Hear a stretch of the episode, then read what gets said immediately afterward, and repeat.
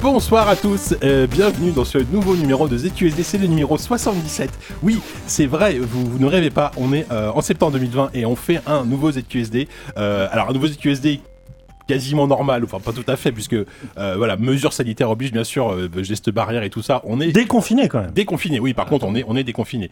Euh, on est que quatre autour de cette petite table avec euh, plus ou moins un mètre de distance. Voilà, on, on a même, j'ai même frotté ma bonnette avec du gel hydroalcoolique. Je tiens à vous le dire, c'était un moment assez incroyable. On va en faire une cassette euh, ASMR, je pense. Je l'ai, je l'ai gardé sur la bande. euh, JK présente. euh, Ah oui, oui, Le il y a- massage de- il y a- il y a un concept du gel le massage de la hydroalcoolique. bonnette. Mais ce qu'il faut préciser, c'est que le gel hydroalcoolique, tu l'avais mis sur ton torse avant. Et donc, tu t'es, oui, voilà, bon, tu t'es frotté, t'as frotté ton torse plein de gel sur, la, bonnette. sur la bonnette, effectivement. Euh, mais voilà, mais vous voyez que comme comme vous le voyez, on n'a pas perdu notre bonne humeur malgré tout, malgré cette année 2020 qui est bien dégueulasse, hein, on va pas se mentir. Euh, allez, je vais commencer par allez, Yannou, Yannou qui est revenu, ça y est. Bonsoir. Euh, toi, c'est ton premier podcast en IRL, hein, on va dire en présentiel, comme on dit dans le monde du travail. Oh oui, à Depuis, ZQSD. oui, oui, oui, oui. Non, mais voilà, le je premier. trahi un en petit tout cas, peu. c'est c'est le premier podcast que je fais avec toi où je te vois depuis, bah, Oui, depuis ça- 2019, ça fait euh, probablement. Je suis très content. Tu n'as pas changé. Ouais, toi non plus. À part, À part ce que- torse euh, un peu huileux là. Tout à fait, effectivement. Euh, je suis très content de te voir, Yann. C'est Moi aussi. très c'est plaisir. Vraiment. Les autres un peu moins parce que je les vois plus, mais Oui. euh, toi, toi vraiment, c'est, le cœur Bah oui. qui parle. Mais moi, je suis quand même content de voir les autres. Hein. Walou, bonjour. Salut Jika. Toi aussi, ça fait un moment que qu'on t'a Bah oui, vu, on s'est euh, vu, à part quand, Bon, on a- quand, quand Diz euh, organise les soirées les plus hype. Mais c'est là où on devrait de mettre des micros. Euh, grave. Euh, c'est vrai qu'on s'est pas croisés pour des raisons podcastiques depuis un bout de temps. Effectivement. Et Diz est là aussi également. Hey, salut Bonjour Diz. Toi, t'as as une tête, euh, t'as t'as l'air en forme. Alors, tu, Oh, tu- tu vas pas forcément rester pendant toute l'émission, mais c'est pas grave. Euh, tu es là quand Déjà, même. il est là. Ouais, c'est ça. Ah Dites-vous voilà, que ça, je, c'est une victoire. je ferai pas un marathon, je ferai un sprint, je vais tout donner Exactement. pendant le temps où je serai là. En tout cas, pour le moment, bon, voilà, ZQSD reprend. euh, là, on va, on, là, on, on va normalement pas manquer le mois de septembre. On est le 24, on enregistre le 24. Le montage devrait être relativement fait relativement vite. Euh, voilà, on, on va continuer les émissions. On va pas forcément être euh, à chaque fois. Enfin, les émissions à 8, etc. Je pense qu'on n'est pas pas tout de suite qu'on va en faire. Euh, pareil, on va probablement raccourcir la formule. Voilà, c'est du ZQSD un peu plus light. N'est-ce hein. pas l'occasion de se réinventer. Gilles Kléber Exactement. de, de repartir sur peut-être des formats plus restreints, des sujets plus maîtrisés, peut-être même, euh, je sais pas, des formats originaux, euh, novateurs? Ah ouais, tu, ouais, tu veux qu'on crée une fiction, un truc comme ça, genre je une fiction une fiction interactive. une fiction interactive. Ouais, Écoute, tout on à va- fait. on va voir. Euh, Mais attends, c'est quoi cette histoire de Yann François qui fait nous faire des infidélités là? Je parlais de Wait for It. bah Parce que j'ai enregistré des Wait for Ah. It ici euh, pendant le confinement. Ah, je crois que t'avais fait un Ah, truc pendant pour. le euh, confinement? Ouais, ouais. Ah ouais. Bah, on, a, on a fait ça euh, avec Christophe de chez nous, la plupart du temps à distance, Ouais, comme, ouais. comme vous l'avez fait. Mais une fois, on a, on a bravé l'interdit. Oh, on était là. On était que deux. On avait une, une cave entière pour nous deux. Oui. On a, on s'est pas contaminé. Puis, de toute façon, je, je peux pas C'est un- contaminer. je connais ce film. non, mais d'accord. C'est une comédie romantique, mais à un moment on a un peu peur. Ça dérape. C'est Shaun of the, c'est Shaun of the Dead, quoi. Ça peut finir comme ça, quoi. D'accord, je crois que t'avais fait des podcasts pour euh, Binge Audio ou je sais pas quoi. là. Ah non, non, je risque pas. D'accord, ça va très bien. Effectivement. Nous, moi, nous, on a fait, enfin, moi, j'ai fait des podcasts un peu à distance. euh, Quoi chez, chez- chez les, chez les concurrents, mais bon. Mais pour qui? Bah, j'ai fait After Eight il y a pas longtemps, j'étais très content, c'était très cool. Avec euh, Camille et Quix, mais bon, bref, on s'en fout, on n'est pas là pour, euh, pour raconter la vie. C'est bien, moi j'aime bien ta vie. Qu'est-ce qu'on va, de, de quoi on va parler ce mois-ci? Alors, euh, donc je vous l'ai dit, ce sera un programme un peu plus restreint, mais du coup, on va faire globalement qu'une seule actu, qui sera presque une sorte de mini dossier. Bah, c'est Euh, très bien. On va parler de du plus gros rachat euh, dans, dans l'univers du jeu vidéo depuis Arm. un beau moment. Par Nvidia. Ah, bah, évidemment, ça va être chiant ça. Bah, c'est le gros rachat, euh. chiant. Ouais, c'est vrai, ça pourrait être, ça pourrait, on pourrait parler de ARM qui rachète Nvidia, l'inverse, Nvidia qui rachète ARM, mais on va parler plutôt de euh, Microsoft évidemment qui rachète Bethesda. C'était quoi d'ailleurs le, le précédent? Le, le- la dernière grosse grosse acquisition dans ce style? Bah, il y a eu tous les rachats de Microsoft de studio. Mais Ouais, bon, de euh, studio, Microsoft ouais, Mojang, c'était pas mal, mais quoi c'était 2 Microsoft. milliards. C'était à peu 2005. près. Ouais, mais Ouais. c'est, Ah tu vois, C'est trois fois moins. hein. Ouais, Ouais. c'est ça, exactement. Ouais, non, mais vraiment. Enfin, Et c'est pas le plus gros, hein, Bethesda apparemment. C'était Supercell par euh, Apparemment, c'est celui qui Bah, a rapporté le plus. Alors, euh. ouais, je pense Mais que c'est des parties d'assets. Là, Bethesda, c'est tout ou rien qu'ils ont. oui, ils oui, ont oui, pris. c'est ça. Ils ont tout récupéré, je crois. Enfin, ils... Sauf Fallout 76. Ils ont ça, on vous le, on vous le Ils ont, laisse. ils ont même récupéré Todd Howard, si tu veux. Donc euh, voilà, quand Oh, même. aïe, aïe. Bon, et euh, Non, donc voilà. non, mais voilà, Bon voilà, on, on est déjà en train de faire notre actu. On va parler de ça. On va parler en critique. Euh, du coup, on va parler de euh, deux très bons jeux, euh, dont un, dont un qui a littéralement fait perdre des centaines d'heures, je crois. À, à Non, c'est pas perdu. Jamais. Non, pas perdu. Surtout, on va parler de Crusader Kings Ah, 3. quel Ah, chef-d'œuvre. chef-d'œuvre. Toi aussi, tu as, toi aussi, Ah putain. Ah oui. putain, ouais, Largement. je suis je suis pas, pas, pas y avoir joué. Et euh, on va parler de Hades également, un, un jeu que personnellement j'aime beaucoup. Oui, très bien aussi. Ah, mais j'ai fait le tuto, je pourrais vous en parler. Ah bah voilà, là Ah, j'aurais c'est QSD ça, voilà. J'aurais su, enfin vous m'en auriez, enfin j'aurais lu ce que vous m'aviez probablement dit. Oh. J'y aurais joué aujourd'hui, merde. Ouais. Au lieu de jouer 15 heures à Crusader Kings comme un blanc. en une journée. voilà. bah, oh, pas loin. ouais. Bon bref, donc euh, pas de remerciements non plus parce que de toute façon comme Oupi n'est pas là, c'est lui qui colle les remerciements d'habitude. Euh, c'est vrai que d'ailleurs on Il pas pas à- embrasser les absents. La On, prochaine fois, j'y penserai. on embrasse à distance euh, Sophie et, euh, et Oupi et Savon également. euh. Et Grut, hein, aussi, Grut, il est là dans nos il cœurs. sera toujours un peu là, ouais. Il sera toujours un peu là. Et euh, oui, et- mais pourtant c'est dommage parce qu'il aurait vraiment fallu, il faudrait vraiment remercier de manière, en tout cas globale, tous les gens qui nous donnent de l'argent parce Oui. que Surtout en ce moment. ils nous donnent Ouais. tous les mois alors qu'il n'y a pas eu un seul numéro. Après l'été, c'est on- l'été traditionnellement. Attends, Bon, après, c'est pas euh, en plus on a, on fait des déjà hors-séries. Non, il y a eu des hors-séries. On a fait Oui. des hors-séries de Oui, Last c'est of vrai, Us, on a Final bossé, quand Fantasy, on a fait un spécial euh, les conférences euh, de, de, de Palo 3. Tu vois en fait, il y a eu un numéro par mois quasiment. Ben oui, Mais c'était hors- c'était des c'est hors-séries. ça. C'est juste que là, en fait, Ouais. maintenant les numéros classiques sont presque des hors-séries parce que ça avait des petits numéros. Ouais, c'est peut-être ça mais qui va faire un peu on gueuler vit dans les- une gueuler les société auditeurs, hors-série aussi. Peut-être, on, on est tous. tous maintenant. Bah, à la rigueur, on parle là pendant 45 minutes, une heure, le temps de dire ce qu'on a à dire. Voilà. Et puis après, on, je sais pas, on laisse, on laisse tourner pour, que ça fasse 4 Il y aura heures. des rats peut-être. Ouais, voilà, Peut-être les rats vont enfin s'exprimer dans notre lac. il y a quelqu'un qui reste tout seul et qui Ouais. raconte des trucs, il lit un bouquin, Ou juste pour que ça dure voix de 4 heures et que les gens en ont pour, en aient pour leur argent. Ouais, des bruits blancs pendant 4 heures. Ouais. Ce serait vachement bien. S'ils Bah, ont besoin de nous pour ça, les gens, je suis pas sûr, mais. Bah, c'est un concept, c'est- on, on Ok. se réinvente, comme tu dis. Non, mais le, euh, voilà, la, la JK et la bonnette. JK et la bonnette. La bonnette à JK Ah oui, et, et la voilà. bonnette à JK. Euh, allez, bon, on va quand même passer traditionnellement aux actus.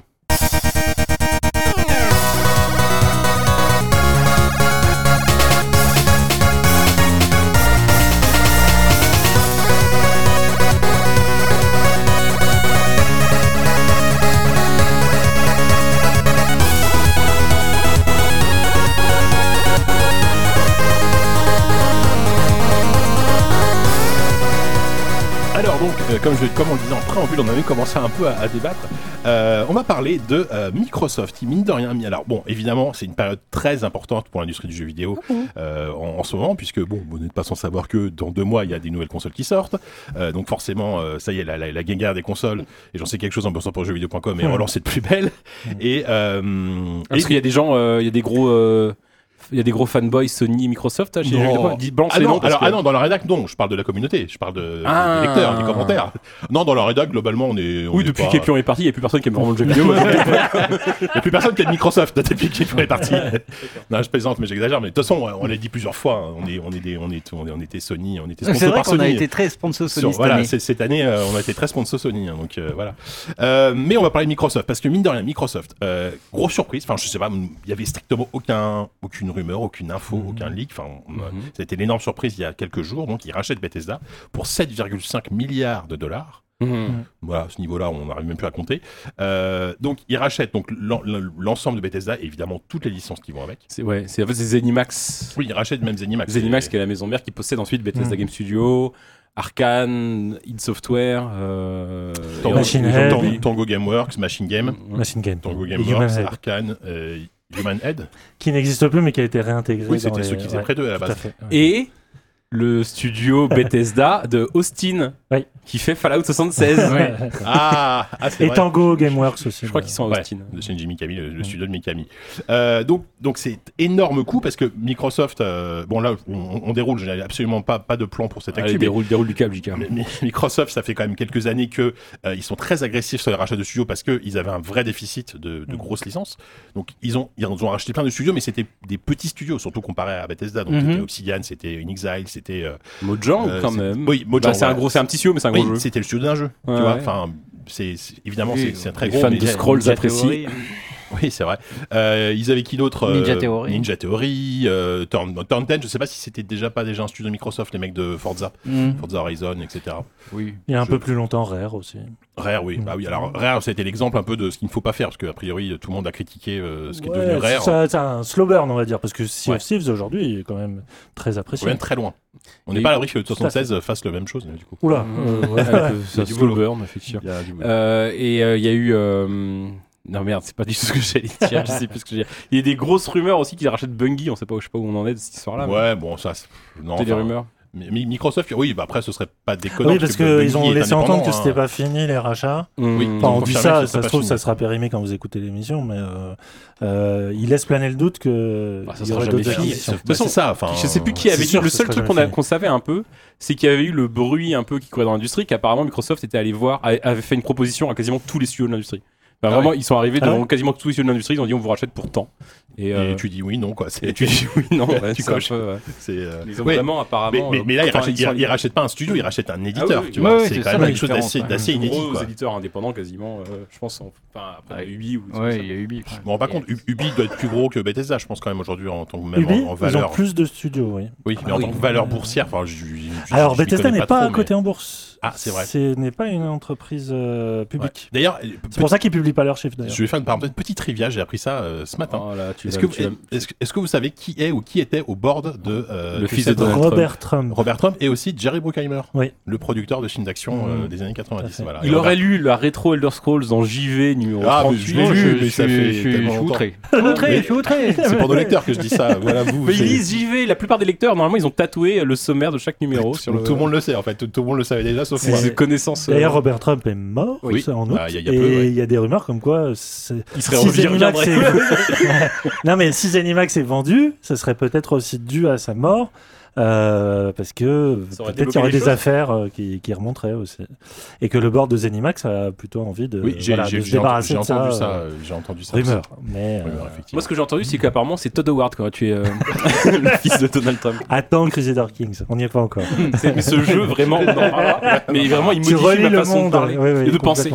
Ouais. Bon, en tout cas, euh, ça veut dire que euh, à partir de maintenant, enfin le rachat n'est pas fait bien sûr, mais euh, Ça sera fait 2020 2021, je crois. oui, bon voilà, mais dans, la tête, on va dire du, du public, on va dire que c'est plus ou moins fait. Donc Doom, Fallout, euh, Elder Scroll, euh, les, jeux, les jeux d'arcade, donc Dishonored, etc. sont des licences Microsoft. C'est quand même, c'est quand même Mm, fou. Enfin, je veux dire, c'est Quake. Quake, oui. Enfin, bah, il, y, a- il y a même des licences ringardes on a pourraient même pas cité id Software, on a même pas cité id Software dans le studio qui avait, qui avait Bethesda, Mm. mais euh, Les auditeurs pourront écouter verront que j'avais cité, ouais. bien sûr.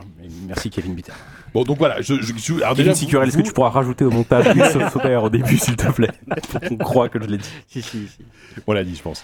Euh, Qu'est-ce que t'as, toi, toi, toi, toi, Walou, t'es un, un, t'es plutôt un amateur de, des jeux Bethesda, de manière générale. C'est-à-dire que moi, pour toucher le. Moi, j'aurais été vexé. C'est clair. je l'aurais mal pris. Mais bon. Je peux pas commenter en tout cas la rumeur qui dit que pour la grande bibliothèque de Tamriel j'aurais touché 100 millions de dollars. ça je peux pas commenter ça. Malheureusement. Je peux juste vous dire que ZQSD déménage dès la semaine prochaine. C'est vrai.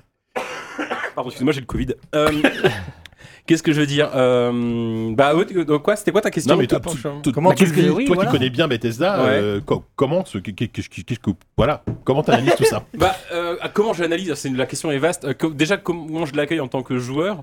Euh, D'abord, je suis assez content parce que je- Microsoft, c'est comme des gens qui ont beaucoup d'argent, le saviez-vous Vous savez que c'est la deuxième plus grosse entreprise du monde, juste après les compagnies pétrolifères euh, d'Arabie Saoudite. Ah bon? La seule entreprise plus grosse que Microsoft au monde, c'est euh, le pétrole saoudien. Parce que je, je t'aurais quand même mis Apple devant, moi, quand même. Mais Ou alors, même Apple est Google, juste non? derrière. Enfin, c'est Ah ouais? c'est dans un mouchoir de poche. Hein, Ouais, mais, ouais, bien sûr. Apple, aussi. Google, Amazon, c'est dans un mouchoir de poche. Ouais, il y a Tencent, Tencent, je trouve que mais- c'est assez différent. euh, Ouais. Peut-être position de valorisation qui doivent pas Mais en tout cas, ils ont du pognon, ça, oui, c'est ça, il y a, y a Et, aucun euh, souci là-dessus. ouais. Et, euh, et donc, euh, moi, je- c'est plutôt une bonne nouvelle pour moi, je pense, pour euh, Bethesda, parce que je j'imagine pas euh, Microsoft s'ingérer dans la ligne éditoriale. S'ingérer, c'est pas terrible cette phrase. Euh, si, euh, Si, c'est un-. Ça- un- un- interférer. interférer dans la ligne éditoriale de ces jeux. Faire de l'ingérence, sinon. Parce que c'est Voilà. pas c'est pas Microsoft qui a une ligne éditoriale de toute façon, donc ils vont pas dire faites ça parce qu'ils sa- ils, ils savent pas quoi faire. Puis Bethesda subsiste en tant qu'entité Oui, éditoriale. ils- Ah, ils ont resteraient- ils confirmé resteraient qu'il reste, semi-indépendants, quand même, enfin, en tout cas sur un point En de tout cas, que la marque va continuer à exister, etc. Non, quoi. et puis, euh, et puis quand bien même ils interviendraient pour leur laisser plus de temps pour sortir leur projet, quoi, c'est Ouais. pas vraiment un studio qui a l'air pressé de sortir ses projets, en tout cas les projets développés à Bethesda Game Studio. Tu te dis que ça va leur laisser le temps peut-être de faire des jeux un peu plus propres, peut-être même que Fini. ils vont se prendre un coup de pression ou deux pour changer leur vieux moteur graphique pourri, quoi, parce que leur Soul 6 qui va sortir avec le moteur de Morrowind, Bah, j'en ai ils ont annoncé Mais- que le, le fameux Star euh, Voilà, machin Starfield. aurait euh, bénéficierait du nouveau moteur euh, maison. Ouais, mais a priori, ce nouveau moteur maison serait quand même basé plus, sur ouais. le, euh, le noyau de, du moteur de Ouais, Skyrim. qu'ils ont dit la même chose pour qui Fallout qui est 4. un moteur qui date. C'était le moteur déjà euh, immersion ou je sais plus quoi, mais mon cul, c'est le moteur de Morrowind avec une moustache. exactement le même. Non mais c'est vrai et enfin c'est c'est c'est c'est comme chez Activision que Call of Duty c'est le même moteur depuis 20 ans quoi Ouais, presque. mais c'est mille fois été, plus euh, propre. oui, Enfin, bien sûr. Ouais. Call of, ça, c'est enfin, c'est pas le même usage non plus, mais. Ouais bien sûr. Et, euh, et donc, euh, puis c'est pas seulement que leur moteur est pourri, c'est aussi qu'ils Oui, euh, c'est qu'ils savent pas s'en servir. Enfin, ils font, c'est n'importe quoi. Et donc, si ça pouvait euh, effectivement euh, bénéficier d'un peu de, un peu plus de polish à ce niveau-là, ce serait cool. Euh, après, euh, Microsoft en même temps, euh, j'ai pas l'impression que jusqu'ici, les studios qu'ils ont rachetés, ils ont prouvé qu'ils étaient capables de leur permettre de tirer le meilleur de leur potentiel, parce que genre Rare, euh, c'est quand même pas folichon ce qu'ils font. mais rare depuis. pour moi ça, c'était presque le Ça a rachat. jamais été. Non mais le euh, Rare a été racheté à l'époque d'un Microsoft qui est plus le même aujourd'hui en fait. Vraiment je, je Ouais, mais pense. hein. Sea of Thieves, c'était déjà le Microsoft euh, actuel, quoi. Oui, mais Bon. pas Sea of Thieves, c'était c'est récent, mais je veux dire, temps, Rare, ils ont fait plein de jeux, les, les, les- tu sais, les jeux de lancement de la Xbox 360, par exemple, euh, la, la- la suite de Perfect Dark, comme ça, c'était c'était pas terrible, enfin, c'était Mmh. effectivement raté. il y a les rumeurs de nouveau Perfect Dark d'ailleurs, j'ai vu aussi. Oui, mais ça c'est pour oui, ça. Il y, a le mec, enfin, il y a- ouais. c'est les rumeurs, c'est le développeur des, des précédents qui a dit qu'il y aurait un nouveau jeu. Euh, donc c'est des grosses relativement peu de rumeurs. Non, mais il a, il a, Il a dit je fais Perfect Dark. C'est Clin d'œil, clin d'œil. je peux pas en dire plus. Non, non, mais bon, bref. Et euh, non, mais, même les dernières rares, je trouve que ça transpire pas vraiment l'audace. Euh, euh, après, en même temps, c'est un studio de merde, donc c'est pas très grave. Mais c'est Euh, ça, euh, enfin, en, en- en- non, mais, non, mais non, c'est pas, enfin, c'est pas une- non, je dis pas que c'est un studio de merde, mais euh, en, en interne, on sait pas ce qui se passe au sein de ces studios, tu vois. Euh, alors, en mais fait, je suis d'accord avec toi, JK, c'est que c'est- une autre époque. Enfin, je veux dire, c'est- pour moi, ça fait pas partie de la même stratégie. Le rachat de Rare à l'époque, c'était une opportunité. De toute façon, enfin voilà. ça il- date d'il y a, il y a 10, 15 ans, presque. Ouais, ouais, enfin, voilà, c'est vieux. Là, euh, là, ça s'inscrit plus dans leur logique entamée il y a Mmh, deux ou trois Ils ans. ont, ils ont- euh, ils ont un plan. Oui, voilà, ouais. Dans ce cas, je prends un autre exemple. Je prends euh, In Exile qui a, sorti, qui a sorti Wasteland 3, qui, qui est clairement pas du tout du niveau de finition d'un jeu euh, que, dont tu t'attends de la part de Microsoft. C'est un jeu qui, je trouve, qui est c'est très, là très- où en fait on va. C'est pourri, c'est pété de bugs. euh, Je trouve Non, que pas tant que ça. Je trouve pas. T'as été racheté par Microsoft. Non, non, mais Kevin, ça fait, ça fait, ça fait partie malgré tout de.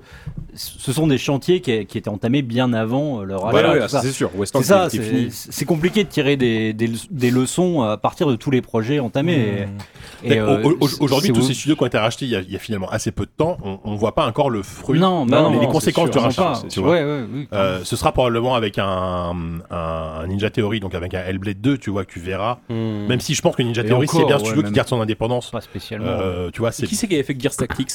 Gears Tactics, c'était très bien ça. c'était Bah, en c'était très propre en tout cas. euh, bah, c'était les mecs de. C'est Microsoft Studio. Ouais, ouais, c'est les mecs de Gears of War, quoi. Enfin, c'est. Euh, c'est- The Co- c'est- The- Coalition. mecs de Gears of C'est War c'est The Coalition. Ah, Ouais, Je crois que c'est les mêmes. Hein. Et qui va comme Il faudrait que je vérifie, mais. D'accord. euh, hein, Qu'on dit une connerie. Ouais, Oh, je mais c'est un très bon jeu, Gears Ah, c'est Tactics. pas- Ah, en très bien, euh, très il, bien. est- il est pas forcément parfait, mais il est hyper propre. C'est propre. Ce qui n'est pas le cas de tous les studios dont ils achètent, qui quand même pour point commun, Bah, il y a Obsidian. des vraiment des, des studios tâcherons quoi. C'est pas le terme, parce que tâcheron c'est pas du tout le terme, mais de, des- de, de, des gens de- qui font de des, margoulin, quoi. Des margoulins quoi. Obsidian, c'est margoulant, oui. Bethesda c'est Ça, je margoulant suis d'accord. Là, pour le coup, je suis d'accord. Exile, c'est tout pété depuis le début, évidemment. C'est Inter, c'est les mecs qui viennent d'Interplay qui font des jeux en 2020. J'ai une tendresse infinie pour eux. mais- Imagine quand Bethesda va coacher In Exile, tu vois, sur Ouais. l'aspect technique de leur prochain jeu. Non, mais d'ailleurs, alors, oui. bah tiens, tu me demandais mon avis sur, euh, sur, Bethesda- sur, sur, sur ce rachat-là, et c'est ce que je dis d'ailleurs depuis un quart d'heure, je vais continuer pendant un quart d'heure. C'est euh, Bethesda, pour moi, ça a toujours été un studio, en tout cas, c'est un peu moins le cas maintenant aujourd'hui où ils essayent un peu de surfer sur la vague de la hype avec des Fallout 76 ou même Fallout Shelter où ça marche un peu mieux, mais. Mm. C'est des studios qui ont. euh, je me rappelle, j'écrivais quand j'écrivais justement le papier sur les. Il y a 5 ans ici pour JV, sur les 25 ans de la série Elder Scrolls, et que. Ou, je sais plus, 20 ans, bref. Et euh, en fait, ce qui m'avait vraiment frappé pour moi dans tout l'écosystème Bethesda, c'est que c'est que des jeux. En fait, c'est un truc, c'est un, on dirait un studio uchronique. On a l'impression que c'est des jeux, en- qui, des gens qui en 2020 font du, des suites de jeux vidéo qu'on a aimé en 2000 ou en 1995. Ou, ils font Doom, ils font. Bah, c'est euh, très bien ça. Ils Enfin, font non, pour mais moi j'aime bien. j'aime bien. En fait, ils ont une approche de faire des, des jeux À l'ancienne Enfin, à l'ancienne. Pas vraiment à l'ancienne, mais en tout cas avec des vieilles licences. Et Il y a un truc un peu anachronique. Mais même sur des modèles économiques à l'ancienne, tu vois. Et puis pour le moment, alors ici, ils ont moins vrai, 76, mais mais- tu vois, ils, ils, ils, ils ont jamais tâté du jeu service, ils ont jamais tâté ce genre de truc, tu vois. Sans et, je, et je forcément- suis pas sûr que Bethesda, enfin, Microsoft les a rachetés pour ça non plus, quoi. sans forcément je trouve, toujours, c'est pas forcément génial le résultat et tout ça, mais et ils donnent pas toujours les, moyens, et puis parfois ils essayent de twister le truc avec des résultats bizarres comme 76, mais ils- on a l'impression qu'il y a des sortes de, ouais, c'est des sortes de jeux un peu anachroniques, et je trouve que Microsoft, il y a un truc un peu anachronique aussi dans leur façon de, de faire, enfin toute leur écurie qui monte, c'est une écurie de jeux un peu PCiste, euh, Oui, que-. Enfin, que moi, genre, euh, si on m'avait dit en 95, 98 que je jouerais au prochain RPG d'Interplay, euh, de Bethesda, de machin, un truc, je dis, Mhm. mais en fait, il va rien se passer dans le jeu vidéo. Et de fait, il se passe, euh, il se passe beaucoup de choses, mais dans la bulle de Microsoft, il y a une sorte de stase qui, T'es moi, un ça peu me- biaisé parce que là ils en, ils en ont acheté beaucoup des studios et là Oui. là t'es focalisé sur In Exile et maintenant Bethesda Et mais- Obsidian. et Obsidian. Parce que c'est vrai que nous, en tant que par rapport à notre ADN, c'est ceux qu'on va suivre le plus. Mais effectivement, les, les, les, non, les- moi c'est vrai que moi, c'est 340 Industries qui fait Halo, euh, qui fait Forza, Bah, Ninja Theory, c'est Oui, une voilà, hyper solide quand même. Ah, mais c'est- Hellblade, C'est pas euh, du tout une critique ce que en train de dire. Non, mais je, je il y a un peu la même, euh, il y a un peu la même vibe de, de, de, de faire vivre une sorte de, de, de, de, de, de, de fils bâtard d'une scène Hmm. PC des années 90-2000. que moi- Et moi, j'a- j'aime j'aime beaucoup euh, Ouais, cette mais approche-là. Je sais Et- pas et- si Bethesda représente ça encore aujourd'hui, parce que ça a été Bah, tellement recouvert hein. d'une- d'un vernis de cynisme à toujours réexploiter des, des, des licences jusqu'à les faire crever de, Bah, je trouve un peu dur parce que là, Bah, Fallout 76, pour moi, c'est le, symptôme par excellence. Depuis tout à l'heure, on parle de Bethesda, mais y a, enfin, id Software, je trouve que ils ils ont prouvé qu'ils savent faire. Déjà, et techniquement, s'il y a bien euh, oui, des, y a- des, des mecs qui donnent des leçons euh, techniques Ouais. à comment faire un moteur, c'est id Software. Ou t'as. Arcane qui fait la suite d'Ultima Underworld à chaque jeu quoi. Enfin genre c'est Ouais. moi je trouve ça assez Mm. rigolo quand même. Et mais c'est pas du tout une critique, c'est Enfin, il y a Rage 2 aussi quand même. Enfin, du, quoi, du côté d'id Software, il y a Rage Oui, et Rage 2. Rage 2, C'était- un jeu qui c'était était techniquement très Enfin, solide. c'était les deux. C'était euh, Oui. Ah euh, c'est vrai, euh, C'était plus Avalanche que conseil, id, hein, euh, d'ailleurs. C'était plus Avalanche que id. C'était le conseil euh, technique, mais euh, Ouais. je sais pas. Mais c'est là, c'est pour ça que de dire qu'ils rachètent Bethesda, là on est vraiment dans des dans des euh, euh, manœuvres euh, purement financières. Mais Bethesda, ça veut pas dire grand chose quand on voit effectivement chaque studio. Euh, D'un côté, tu peux avoir effectivement Bethesda Games avec le moteur, comme on disait, de, de Morrowind, Ouais. et d'un autre côté, id qui va te sortir un Doom qui, envoie qui envoie du lourd. Bien sûr. Donc, c'est plus intéressant, je pense, effectivement, de voir studio par studio ce qu'ils rachètent et ce que ça peut donner. Après, Kango, par exemple, tu vois. euh, Oui, voilà. L'idée que Microsoft rachète Bethesda, bon, ça va, Mm. ça va rien changer fondamentalement euh, à l'édition Ouais. euh, de- des jeux. C'est plus, est-ce que, est-ce que maintenant, comme ils sont dans une nouvelle écurie, est-ce qu'ils vont pouvoir profiter, faire être plus dans une sorte de galaxie de réseau et pouvoir Bah, partager les assets, etc. Parce que là, j'avais l'impression que c'était absolument pas le cas. Quand, quand tu vois Ouais. les disparités entre deux jeux Bethesda qui sortent à deux mois d'intervalle, c'est n'importe Bah, quoi. la question, c'est de se poser est-ce que ça profite d'abord à Bethesda, bah, d'abord à Microsoft, machin? Moi, je pense que celui qui en profite le plus dans une question de stratégie, si on prend la- le point de vue un peu macro, c'est Microsoft parce que on est, on est clairement sur la phase de transition où euh, très tôt, euh, Microsoft a concédé une sorte de défaite sur la génération précédente de consoles en termes éditoriels. Tu parles de Xbox One Euh, ou de la ouais, la- génération la ouais, One versus système, PS4. quoi, oui. Sony a tout écrasé en termes d'identité Oui, oui, bah oui. de maturité du jeu vidéo, Ah, de d'évolution des techniques de narration, tout ce qu'on veut. Je veux dire, et ce dès la deux, première ou deuxième année. Je veux dire, Bloodborne Bah et tout ça. On a tout de Ah suite oui, senti que ça y est, Sony était vraiment une, une- un refuge euh, plus que- qu'une marque, alors que Microsoft euh, peinait complètement à déjà faire revivre ses anciennes. Bah, Et, Gears qui- ouais, voilà. et au fond, ce qu'on a gardé Ouais. de cette ère-là, en termes d'originalité, c'est Ori, c'est tout. Enfin, moi, je- le seul jeu vraiment marquant de cette génération en termes de Ouais. pure licence Microsoft, et encore, c'est un tout petit jeu, c'est une toute petite équipe, Bien sûr, euh, sûr. c'est c'est plus du mécénat, Cuphead. Enfin, Peut-être Cuphead un peu, jeux, ouais. mais ça reste des petits jeux. Enfin, Mais le, le- ce qui est jeu intéressant, Microsoft, en c'est hein. Il y a eu une exclu temporaire. oui, c'est oui, oui, oui. c'est qu'ils ils sont bien rattrapés dans le sens où la fin de génération, Microsoft a quand même fait un shift dans l'habitude de consommation des joueurs, c'est d'imposer le Game Pass comme une forme de norme de consommation du jeu vidéo. Mhm. Alors ça répondait à une normalisation des, des modes de visionnage euh, de chez soi, des films, des séries à la Netflix. Donc c'était dans le sens de l'histoire et ils ont été les premiers à, à vraiment le faire de façon anonyme. Et tu te demandes en fait si euh, racheter un catalogue comme celui de Bethesda, outre l'exclusivité peut-être temporaire de certains titres, ce qui n'est pas acquis puisque euh, Deathloop. le Deathloop ou le, le euh, jeu de Mikami pour l'instant reste des, des exclus Ah, temporaires. parce que ça a été négocié avant, ça. oui, certes. Euh, mais moi, ce que, ce dont j'ai l'impression, c'est que c'est surtout pour encore plus justifier l'abonnement à Game Pass que Mm. de se dire, euh, les jeux Bethesda qui vont sortir Je suis- prochainement seront disponibles Day Je peux One. pas être plus d'accord avec ça. un Enfin, abonnement. Évidemment, je veux dire, aujourd'hui, c'est ça. c'est- c'est- Next. C'est un, non, mais c'est un énorme argument entre le, le, le- la, la personne qui a une PS5 qui va, va, va, va- va devoir lâcher 70 ou 80 euros même pour Mmh. jouer à Pour un bon jeu, Ou, alors euh, que pour ou 5 en euros, avoir des jeux de merde. Mais non, Mais- non, mais ou tu en plaisantes, t'as- mais t'as le même c'est- jeu, c'est mais ce que j'allais dans, dire dans la- aussi. dans un abonnement Game Pass, quoi. C'est ce que. Dis-moi. Oui, oui, vas-y. Non, non, euh, je, Corentin en plaisante, mais c'est ce que, c'est ce que j'allais dire, c'est que. ce que. Il y en a déjà c'est- une comme c'est- ça, t'as pas Heureusement appris. Heureusement qu'Oupi est pas là. hein, petit accident de bière, mais c'est pas grave. Non, mais il y a quand même ce côté. euh, Et à, tout, à tous les niveaux, avec Microsoft, il y a le côté boulimique en fait. Mm. De, le, le jeu vidéo, euh, le jeu vidéo, euh, voilà, c'est ça. ça. On le voit quand ils font des conférences, on le voit Ouais. machin. Il y a, y a ce côté euh, énorme et de. euh, alors que effectivement, euh, peut-être, peut-être que et, et c'est très bien le Game Pass. euh, comme, euh, comme Netflix, c'est très bien, mais Ouais. c'est vrai que je pense que malgré tout, euh, ce, que, ce que fait Sony avec des vraies propositions, peut-être un jeu par an, mais qui va vraiment être au-dessus, moi ça m'intéresse plus parce que, parce que je, vais, je vais guetter justement cette audace, cette, cette originalité et ce, des trucs qui vont complètement être hors normes. Euh, mais, mais, mais effectivement, dans la logique de Microsoft, de rajouter un catalogue euh, euh, gigantesque comme celui-ci, dans leur logique de, de, de gargantuesque, euh, c'est tout à fait logique en fait. En fait, il y a vraiment un schisme en fait, qui s'opère, je trouve. Ouais. C'est que c'est qu'il y a vraiment. C'est deux stratégies différentes pour y arriver. Et je Hmm. pense que chacun il va y arriver de sa, façon. la- et la question que tu peux te poser, c'est est-ce qu'il y a encore concurrence en fait entre ces Oui. deux-là? Non, Bon. c'est comme c'est effectivement non. c'est comme Nintendo entre guillemets, c'est qu'ils partent sur un truc un peu, Ça, un peu complètement. différent. En fait, il va- il va à trois constructeurs qui auront Trois stratégies complètement Ouais. différentes. Et euh, tant mieux à la limite, tu vois. Euh, Oui. T'auras ta C'est PS5 logique, hein, avec euh, commercialement. deux, trois exclus par an, mais qui vont tabasser, tu vois. À côté, t'auras ton Game Pass avec le buffet à volonté, comme tu dis. Euh, mais en même temps, tu seras hyper content de pouvoir jouer à Doom, euh, Doom Eternal, euh. Doom. Eternal Prime, euh, tu vois. Enfin, voilà.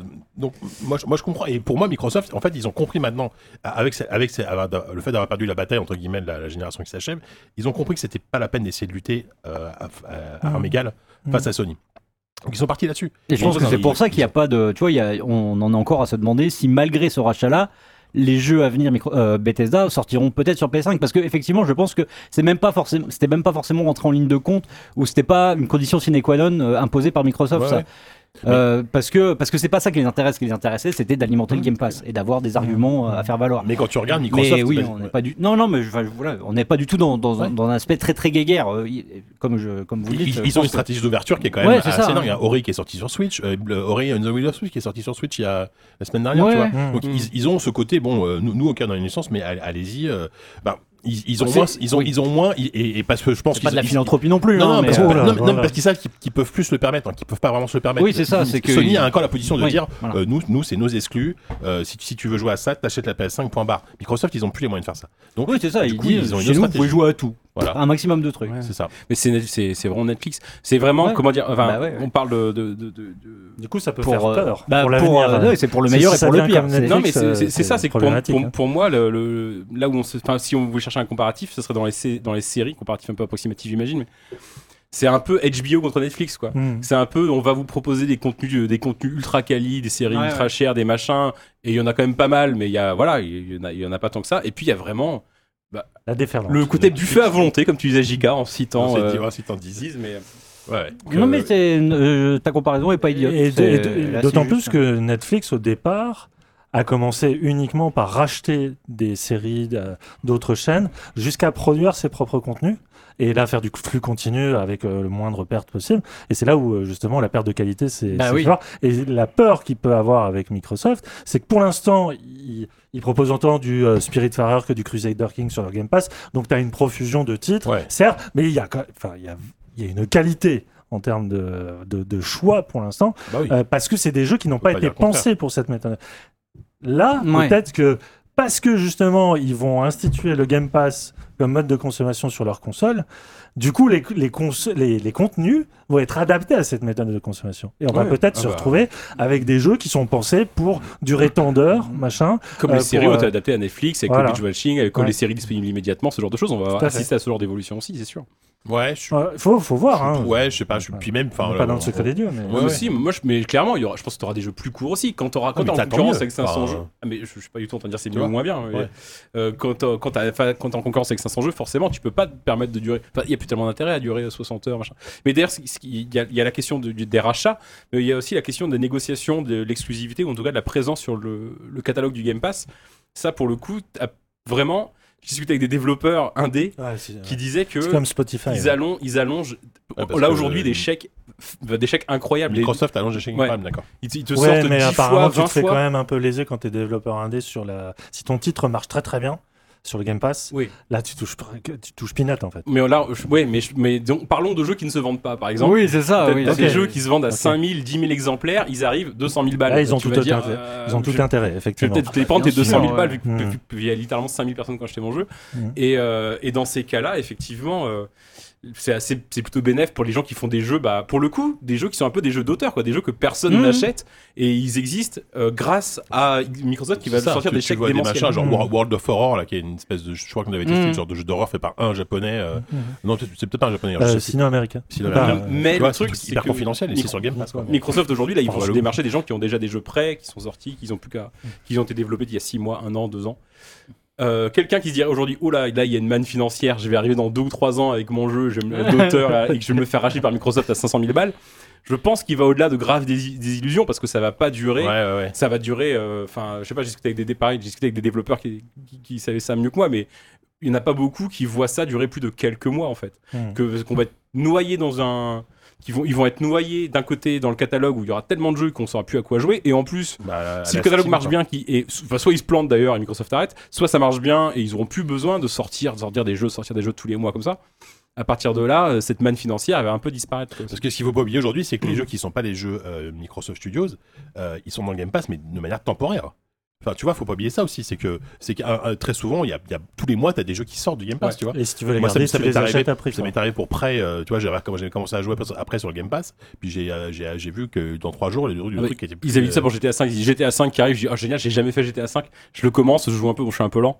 Euh, au bout d'un mois, Ouais, ils bon, c'est fini voilà. maintenant, Red Dead Redemption 2. Tout le monde dit, yes, Red Dead Redemption. Et moi, j'étais, mais attendez, je viens de faire le tuto de GTA 5. bah oui, sur un jeu à 60 heures, d'où le- ce que tu disais sur les jeux courts, effectivement, miser sur une expérience plus courte, mais que tu peux finir, parce que t'es dégoûté si tu passes 50 heures sur ton jeu et que la 51 e heure, tu peux plus la jouer. Quoi. Et Life is Strange saison 2, c'est pareil, JK, un autre scandale. Moi, j'avais commencé Life is Strange saison 2, j'ai pas pu le finir. Il est sorti sur le Game Pass? Oui, monsieur. Ah ouais, je pas, tu vois. Et il est ressorti, il est rentré, il est ressorti. Non, mais il y a Tell tu vois, par exemple, il. Ils écoutent chez Dontnod. Vous nous entendez chez Dontnod Bah, il y a peut-être au moins, au, au moins, on demandera à Abby, il y a doit y avoir au moins Abby qui nous écoute, effectivement. Euh, ouais, donc voilà, donc, après, et moi, moi, ce que je voulais, euh, d'un point de vue purement économique, je pense aussi que c'était le bon moment pour Bethesda parce que euh, c'était quand même pas, euh, ça fait quand même deux ans, c'est pas la folie chez Bethesda. bah, Ils ont essuyé les échecs des de. bids sur bids, là, Voilà, ouais. Fallout 76. Alors, je- il s'est plutôt bien vendu, je crois, Fallout 76. Oui. Mais les, les, les jeux d'arcade, les, les, les jeux C'est bien revendu aussi, je Bah crois. oui, non, mais- non, mais les En termes d'image, c'est pas bon. Les jeux d'arcade Ah le seul Les jeux d'arcade le- ont bidé, ouais. bah, le Dishonored, Dishonored 2, ouais. dis- non, Ouais. Dishonored 1 a bien vendu, Dishonored- Dishonored a bien marché, Dishonored 2 n'a pas très bien Et marché. surtout Prêt- vrai- Ouais, j'ai dans les bacs à sable au et bout de trois puis, semaines. euh, Le seul succès vraiment notable récent, euh, Ouais, ouais, pareil. et de Doom Eternal s'est bien vendu. Oui. C'est vrai, ouais. Voilà, Ouais. c'est en gros, c'est depuis un an là, euh, enfin même un an et demi, deux ans, le- leur seul vrai succès commercial, C'est Skyrim. très certainement, tous les ans, Skyrim. d'ailleurs. Ah, je, je crois, je, je crois que Tezo, euh, Online a, a une communauté qui Ouais, est, bah qui est oui, bien non, active, non, je pense qu'il est- il y a un Mais roulement maintenant. Bon, ceci étant dit, Mais même je- d'un point de vue qualitatif, hein, il y a, Oui, euh, Mm. on en- enfin voilà, Doom Eternal c'était bien, mais euh, Mm. les, les jeux d'avant, enfin même, enfin Di- Dizo, euh, deux, ça a été de moins en moins bien. Alors, Ouais. Le premier, euh, le deuxième et euh, la mort de Oui, l'Outsider c'était- qui, était, qui, était, qui, était, qui était rasé. The Evil Within, le premier bien. était bien, Ah, le bah, deuxième, deux, non, la mort de l'Outsider. 2 était très bien. Ah, Non, mais c'est bien, mais c'était moins bien que le 1 quand même. Ah, je sais C'était pas. moins surprenant. C'était mieux. euh, le dernier. Wolfenstein, euh, Youngblood, là, c'était. Oh, Ah, catastrophe, ça. Ah oui, ça. Ah, ça, c'était révoltant ça. ça mais oui, voilà, donc. Oui, mais le Wolfenstein 2 Deux était très bien. oui, Enfin, oui, bon, bon. Mais parce que justement, pourquoi? Parce qu'ils ont essayé autre chose avec Youngblood, qui ça n'a pas marché. Mm. Donc tu dis, gardez un peu cet ADN de jeu solo classique, euh, offline, etc. Plutôt que d'essayer des trucs, euh, Mm. vous faites-le bien. Sinon, Fallout 76, Youngblood, à chaque fois qu'ils font des trucs multi, Ouais, ouais. euh, asynchroniques, je sais pas quoi, mes couilles. Après, Ça ne si- marche pas. Si, si, s'ils cherchent à faire autre chose, c'est sans doute aussi parce que ça suffit pas à payer les factures de faire, euh, Oui, non mais je sais. de Enfin, faire, je euh, de faire les jeux qu'ils font avant. Et là, peut-être qu'avec Microsoft derrière, ils vont peut-être pouvoir se, se permettre de refaire ce genre de choses-là. J'imagine que si Bethesda les achète, euh, si Microsoft les achète, c'est pas pour leur faire faire des choses qu'ils savent pas faire ou pour faire des choses pour lesquelles tout le monde leur crache dessus quoi. Je pense que ça va être dire, Fallout 77, c'est parti. Les mecs, vous avez un chèque en blanc. vous Non, mais j'espérais que ça va, ça va, ouais, ne Bah, serait-ce que j'espère c'est un chèque pour vont- Skyrim, enfin pour Skyrim. Franchement, pour si c'est pour racheter 6, euh, des, studios pour euh, leur continuer la politique qui commençait à être un peu désespérée, Bethesda, ça commençait à sentir un truc un peu désespéré, à essayer de trouver le modèle économique qui permettrait de commencer à continuer à financer Non, ce ouais, genre clairement. de truc quoi. Bah surtout qu'il y avait cette image-là, en plus, euh, c'était très très compliqué. Euh, et peut-être que le fait d'avoir Microsoft maintenant au-dessus leur permettra d'avoir un peu plus les coups des franges pour tenter des trucs, même d'un point de vue euh, éco, parce que c'est vrai qu'ils avaient cette réputation de nous, on fera jamais de machin de, de, de gaz, on fera jamais de, de, de trucs comme ça. Et puis bon, ils arrivaient un peu la, euh, la bouche en cœur et l'air con avec Fallout 76 en disant non, bah, alors c'est pas exactement, non mais on n'a jamais vraiment dit ça, etc. Ouais. Ils avaient cette réputation de faire, de, comme le disait Walou tout à l'heure, du jeu, euh, du jeu PC à la papa, euh, Mm. façon années 90. Ouais, et bien sûr. ils en pas, enfin voilà, ils ils arrivaient pas à s'adapter aux normes actuelles, aussi dégueulasses puissent-elles être. Mm. Et, euh, et là, maintenant, ils vont peut-être pouvoir justement euh, être, être un peu plus modernes, ouais. Et tout Ça, je sais pas, d'un coup, je pense à, à un jeu qui s'appellerait Fortnite. Un porté, c'est Fallout, mais, mais en Battle Royale Fortnite. Mais il y a déjà un mode Et- Battle Royale Bah sur oui, Fallout, mais là, j'imagine Ah oui, vraiment, c'est tu sais, vrai, euh, c'est t'arrives, euh, t'es- catapulte, enfin, t'es parachuté. Oui, et t'es parachuté vraiment. et tout. Tu ouais. passes à travers le Ah, sol. Et, tu fais, des Dans danses. Moi, je vais y aller, fais je vais aller, soumettre ça. Bethesda, ils sont pas loin. Fortnite, J'ai euh, juste, j'ai deux rues à traverser. Oui, voilà, ça, C'est vrai que c'est en face. Bethesda France. Mais c'est- du coup, Bethesda France, ça va Ah devenir Microsoft? Bah, une enti- c'est une entité de Microsoft, voilà. Point. Enfin, Ouais, après, en vrai, encore- une fois, ils vont, ils vont continuer à bosser en indépendance. Après, normalement, je, je sais plus qui disait ça, mais euh, il y a, je crois que c'était un dev qui disait ça. C'est vrai qu'il disait quand même que malgré tout, il commençait à y avoir beaucoup d'interactions entre les studios. Il, s- il se- il y a beaucoup Ouais. de trucs par des fichiers par trucs, etc. Alors, évidemment, le, le fantasme quand ça a été annoncé, c'était euh, pour les gros fans de PC, c'était Ah. Obsidian bosser sur Fallout 5, s'il vous plaît. Bon, on sait ouais, pas du tout. C'est- sait foutrement rien. Bah, euh, Il y a eu, il y a eu une sorte de. Avec cette photo de Bon Joon-ho là, qui fait des bisous avec les Oscars, je sais pas si vous avez vu, non Il y a eu un même Non, mais je sais pas, j'ai vu, Bon, euh, j'ai vu quelqu'un qui, euh, qui demandait euh, New Vegas 2 aussi. Oui, enfin, quand je dis Fallout il y 5, avait eu un euh, like. bosser sur euh, un New. Vegas 2. euh, Non, oui, euh, Obsidian avait, avait fait le même Ah oui, du, du, du mec Oui. qui fait genre comme ça. Enfin, c'est très radiophonique. Obsidian avait répondu avec un, un mème, enfin un mème assez, un smiley, un, smiley qui semblait dire Hmm, Ah ouais, je sais pas comment traduire ce smiley, c'est vrai, Non, non, mais j'aurais pas On faire pas. comme ça. Bon, on sait pas. Donc voilà, Shrug. on- enfin, je pense qu'eux-mêmes ne savent pas, enfin, je sais pas, mais je- je- évidemment que ce serait cool, mais en même temps, Je sais pas. Obsidian, n'oublions pas qu'ils bossent en plus sur un jeu qui, ressemble énormément à Skyrim. Oh hein. là là, Ah ça va oui, être c'est nul. un, vrai. un avo de Moi, je suis en colère. hein. Ah, comment ça s'appelle C'est c'est pas, Vas-y, c'est un dénonce. avode, un avode. Ah ouais, Unavowed. Unavowed. Unavoid. euh, Non, non, non. Un- Unvowed. Ouais, je sais plus. Non, non, mais euh, attends, parce que moi, leur dernier oui, RPG euh, en vue à première personne Obsidian, c'était comme le révoltant Outer Worlds. Ouais. Donc, moi, maintenant, Obsidian, mauvais. ils sont Ah, vraiment. vraiment? Ah, j'ai très mauvais, fait qui a- envie, qui mais- a bien marché pour le coup. Ah oui, Enfin, en aux États-Unis, États-Unis, euh, c'est très un- bien. Ah, mais marché. parce que je parce que je peux comprendre effectivement dans un monde où Skyrim date de 2011 Oui, Non, oui. et surtout dans un monde gratuit. où, où les mecs veulent un Euh, vrai Fallout et ils avaient que ça en fait. Tu vois, ils Ouais, parce que c'est vrai. Ouais, c'est mais je très loin d'être un vrai ça, ça a pas Fallout, marché hein. que je Non, pense que ça a mais- marché auprès du grand public hein, ça a marché pas forcément les gens Ah, qui oui, cherchaient en un vrai, Fallout oui, oui, oui. Vegas 2 Ouais. tu vois.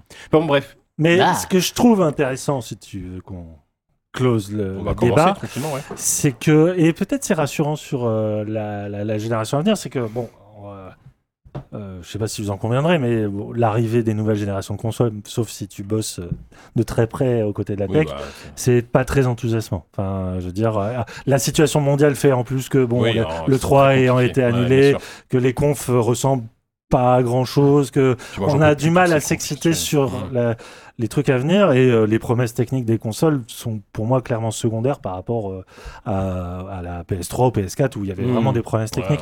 ouais. Et ça me rassure un peu que du coup, ce qui nous fait un peu vibrer, c'est justement des promesses de Ouais. d'identité éditoriale qui justement peuvent se s'épanouir peut-être euh, au contact de voilà de, de gros financiers comme euh, comme Microsoft. C'est peut-être ça la, la leçon un peu positive de, de tout ça, c'est que la prochaine génération de consoles, elle misera pas tant sur le RTX dont je enfin vraiment j'ai l'impression qu'on s'en contrefou et tant mieux. Mais Et les écrans de chargement Ouais, de. Tu t'en fous des écrans de chargement Ah, Sur Flight Sim, peut-être que ça, ça Ouais, bah, fera du bien. Ou maintenant, parce qu'il en- il télécharge les trucs à chaque fois. Moi, je l'ai acheté Ah oui, sur un disque dur euh, dernier cri, les mêmes qu'il y a sur les, les Les consoles, là, les ouais. NVMe, là. Ouais, ouais. Ouais. C'est les mêmes. C'est les Bah mêmes chargements. non. Sur Crusader Kings, Ah, ça, ça non, file. mais c'est c'est vrai que ça file. hein. Ouais. Ah oui, oh là là. Donc voilà, c'est c'est peut-être ça. Le...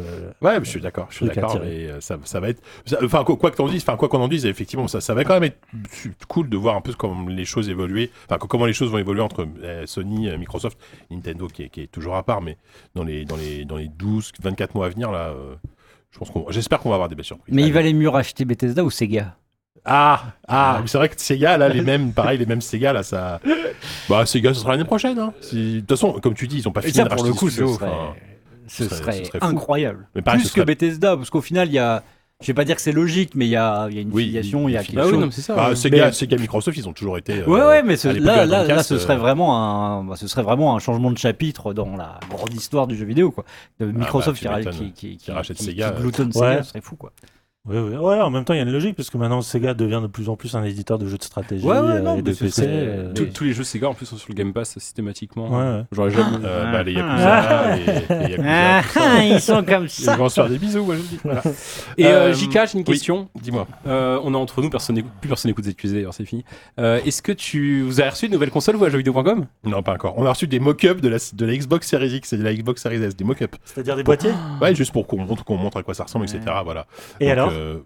Bah, euh, mais on, on, a, on a fait des vidéos, c'est pas Swindy, donc Oui, je peux mais en moi, parler. ce qui hein. m'intéresse, c'est ton vécu.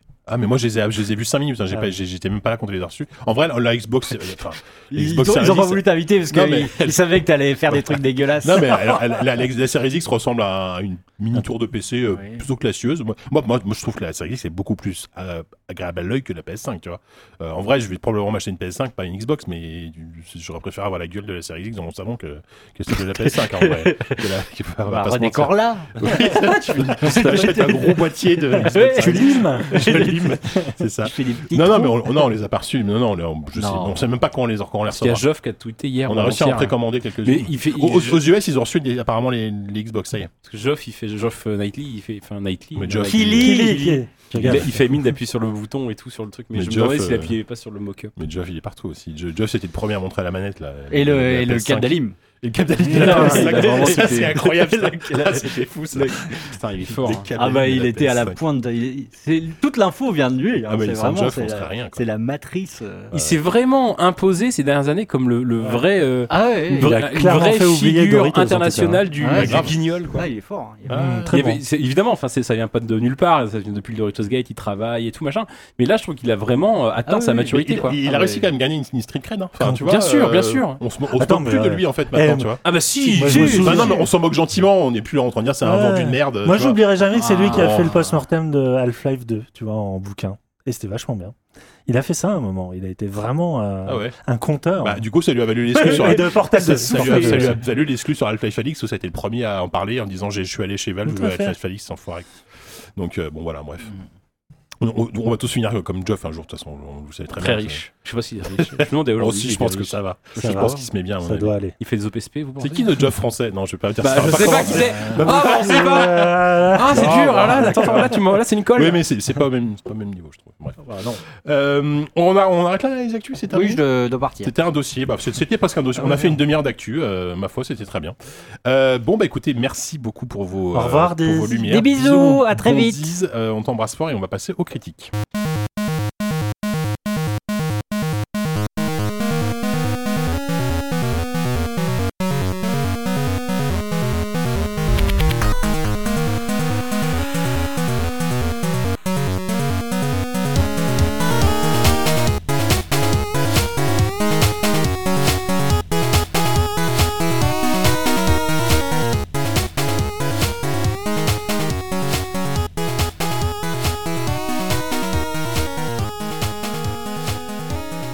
Passons à la deuxième et dernière partie de l'émission déjà.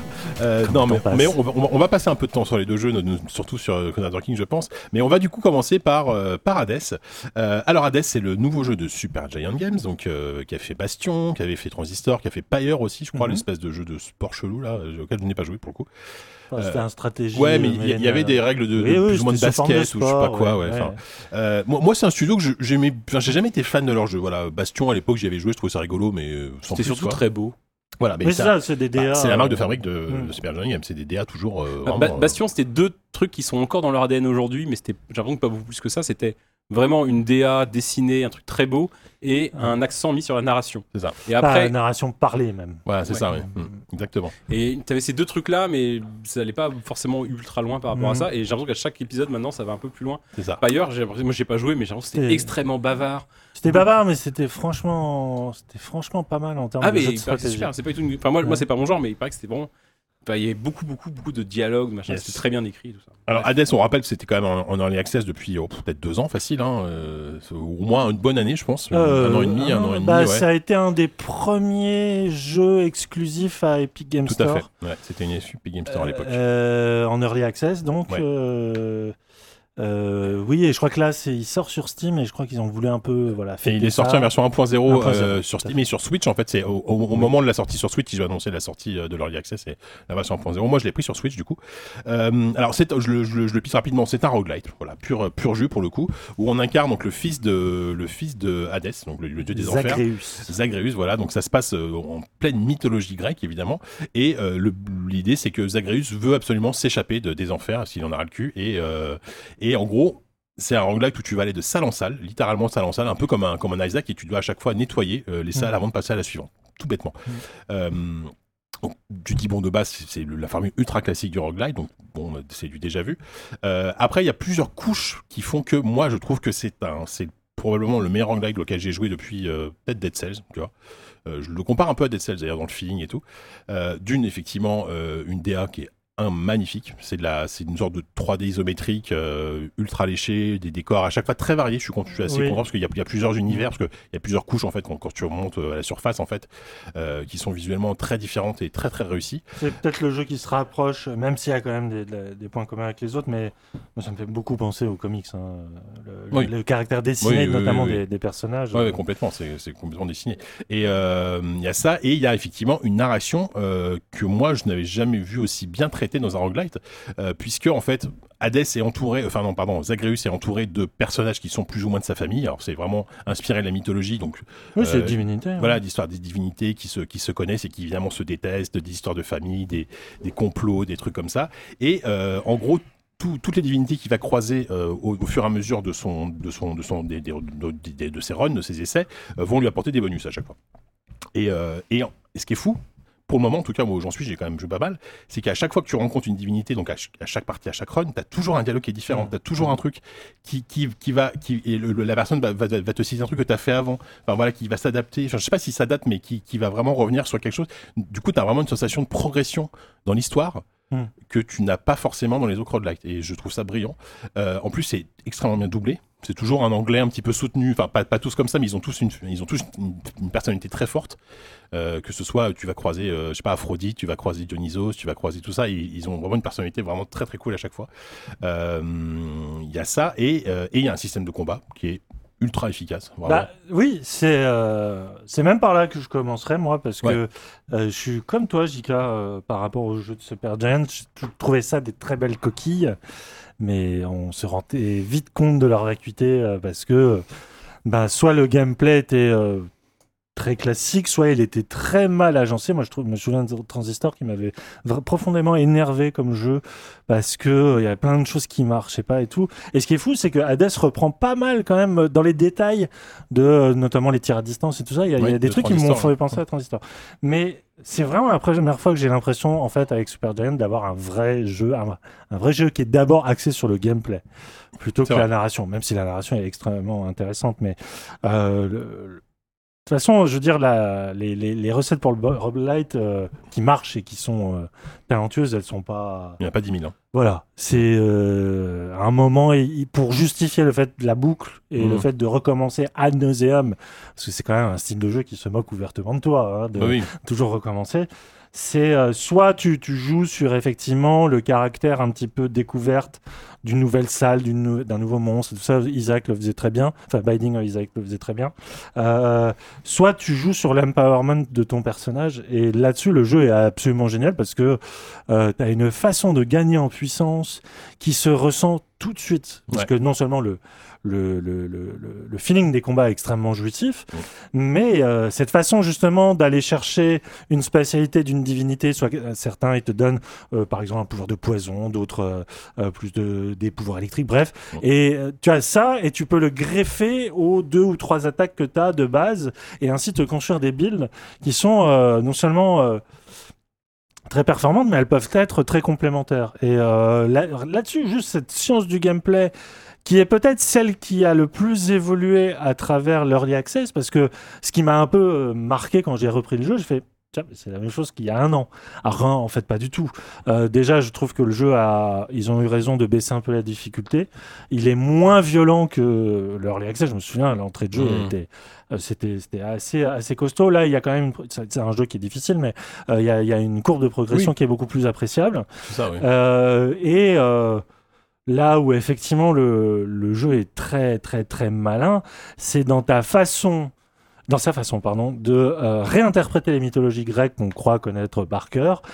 euh, comme euh, bah, une sorte de récit adolescent, c'est une fugue en Mais fait, hein. c'est un cri- ouais, une crise d'ado. euh, Bah, c'est exact. Oui, oui, Hades. bien sûr. et ce que j'aime bien, c'est que ce personnage-là, qui est complètement inventé pour les besoins de la fiction, bah, redonne un peu de modernité à ces figures un peu tutélaires là, qu'on Ouais, croit- qu'on connaître par cœur. Et voilà, c'est ça qui est intéressant. C'est tu crois connaître cette mythologie-là, et en fait, le jeu te, te, te, te fait dire ah oui, c'est vrai qu'il y avait Perséphone, voilà, qui voulait s'enfuir aussi. Euh, qui et donc c'est un vrai soap opéra. hein, Oui, et- c'est ça, c'est un soap et, opera, ouais. et c'est très bien fait parce que c'est toujours en récompense de quelque chose et pas pour masquer Hmm. euh, justement la vacuité de mécanique qui était un peu le, le problème des autres jeux. Pour le coup, la narration est toujours au service effectivement de, du, bah, du, du game design et, euh, et, la, et la progression, la progression du jeu. Et c'est vrai qu'il y, a- il y a une, je pense que l'early access, enfin, évidemment, l'early access a grand profit à ça. Il y a, une, il y a un équilibrage vraiment Mhm. qui est. Mhm. Tu sens que c'est vraiment chaque, chaque système de jeu est, est- a été ajusté au millimètre près pour que ce soit le. Effectivement, c'est un roguelike qui est difficile, mais comme tous les roguelites, Mm. mais t'as vraiment constamment. Moi, j'ai pas eu un seul mur de difficulté vraiment infranchissable, tu vois. Euh, à chaque fois, il y avait toujours ce, ce truc qui marche, qui, qui est essentiel pour le roguelike, tu progresses toujours un tout petit peu, tu vois, Ouais. et ça te donne envie de continuer. T'as pas ce truc, tu dis putain, j'en ai marre, ça fait ça fait dix fois que j'essaie cette salle-là, j'arrive pas à la passer ou ce boss-là. Il y a toujours quelque chose qui te dit bon, là, la prochaine j'y arrive, tu vois. Et donc tu recommences à run, tu recommences à run, et euh, et voilà, ça, ça marche ultra bien, euh, ça marche ultra bien. Ouais, c'est- vraiment du, déjà du super bel ouvrage parce qu'effectivement les décors sont fourmillants de détails. Enfin, vraiment, il y a un truc très séduisant. euh. Mais surtout, c'est un jeu aussi, euh, je trouve, qui qui met un peu aussi une sorte de bilan de ce qui est devenu le roguelite parce qu'il y a un, moment où le monde PC ne semblait indé ne semblait ne réfléchir que comme ça. Tu m'étonnes. Et au final, le nombre de jeux qui sont restés en mémoire, euh, tu es sur les doigts d'une main. T'as- Et c'est intéressant que cette année, on assiste au retour de Spelunky. Ouais. Donc, Spelunky 2 qui est sorti la, la semaine dernière, qui est tout aussi excellent, je trouve, à, euh, peut-être de manière plus systémique là pour le Mm. coup, moins narratif, mais euh, voilà, c'était un des premiers roguelites un peu Oui, grand bah, public. Complètement, oui. oui. euh, mais qui avait quelque chose d'autre à proposer. Mm. Et de l'autre côté, on a euh, Rogue Legacy, Legacy 2, 2, ouais. qui vient d'entrer en, en early access, que moi j'ai trouvé extrêmement décevant. Bah ouais, grave, moi aussi, j'ai joué un peu et t'as une espèce de deux facettes du même miroir où tu dis, bah, voilà, effectivement, le, des jeux comme Dead Cells ont montré que c'était un genre à part, qui c'était pas juste progresser euh, le genre, ouais. euh, se baser sur une forme d'addiction du joueur à recommencer, recommencer, mais qu'on pouvait instiller de la nouveauté, du, du renouvellement et tout ça, et que Hades euh, le le, le, le représente aussi de manière tellement léchée, tellement. Mhm. C'est pas c'est pas un jeu qui est euh, je sais pas qui qui, qui c'est pas un jeu qui fait évoluer le média enfin c'est pas Non, mais c'est un jeu qui prend tout ce qui marche dans le roguelike. émotionnellement mais c'est tellement imparable en fait dès que tu rentres dedans t'es Mm. t'es happé dans le truc bon pas, apparemment pas trop toi euh, Euh, non, mais je Corentin. critiquerai pas le jeu. Non, non, non, moi j'ai vraiment pas assez joué pour avoir un Hmm. avis. Je, je l'ai lancé, je l'ai acheté sur Switch. Non, mais c'est marrant parce que par, je, je t'interromps. Moi, par exemple, en- je, je l'avais, j'avais joué à Early à l'époque et puis je trouvais ça cool. Je me suis dit, je vais attendre la, la release. Et euh, là, quand, là, sur Switch, en, en- en un quart d'heure, ça y est, j'étais, j'étais, j'étais attrapé quoi. J'étais hooked comme on dit, tu vois. Euh, et, c'est, c'est- et sur toi, ça n'a pas marché. Enfin, c'est-à-dire que pour moi, le, la, la- le- les premières 20 minutes d'Hades, si, si ça marche pas, je suis pas sûr que ça marche pour la suite, tu vois. Si, si, non, non, mais Ah, il Ah, se moquait de moi aussi. tout à l'heure car j'ai renversé de la bière. Qu'est-ce qu'il fait, Yann François La même chose. La même chose, C'est ces bières qui sont maudites ou euh, un peu agitées. peut-être. Euh, non, non, mais euh, moi je suis pas du tout en train de dire que j'ai pas accroché. C'est juste que j'ai, je l'ai- en fait, je l'ai à peine lancé. Enfin, j'ai eu l'écran Mmh. titre, j'ai fait le tuto.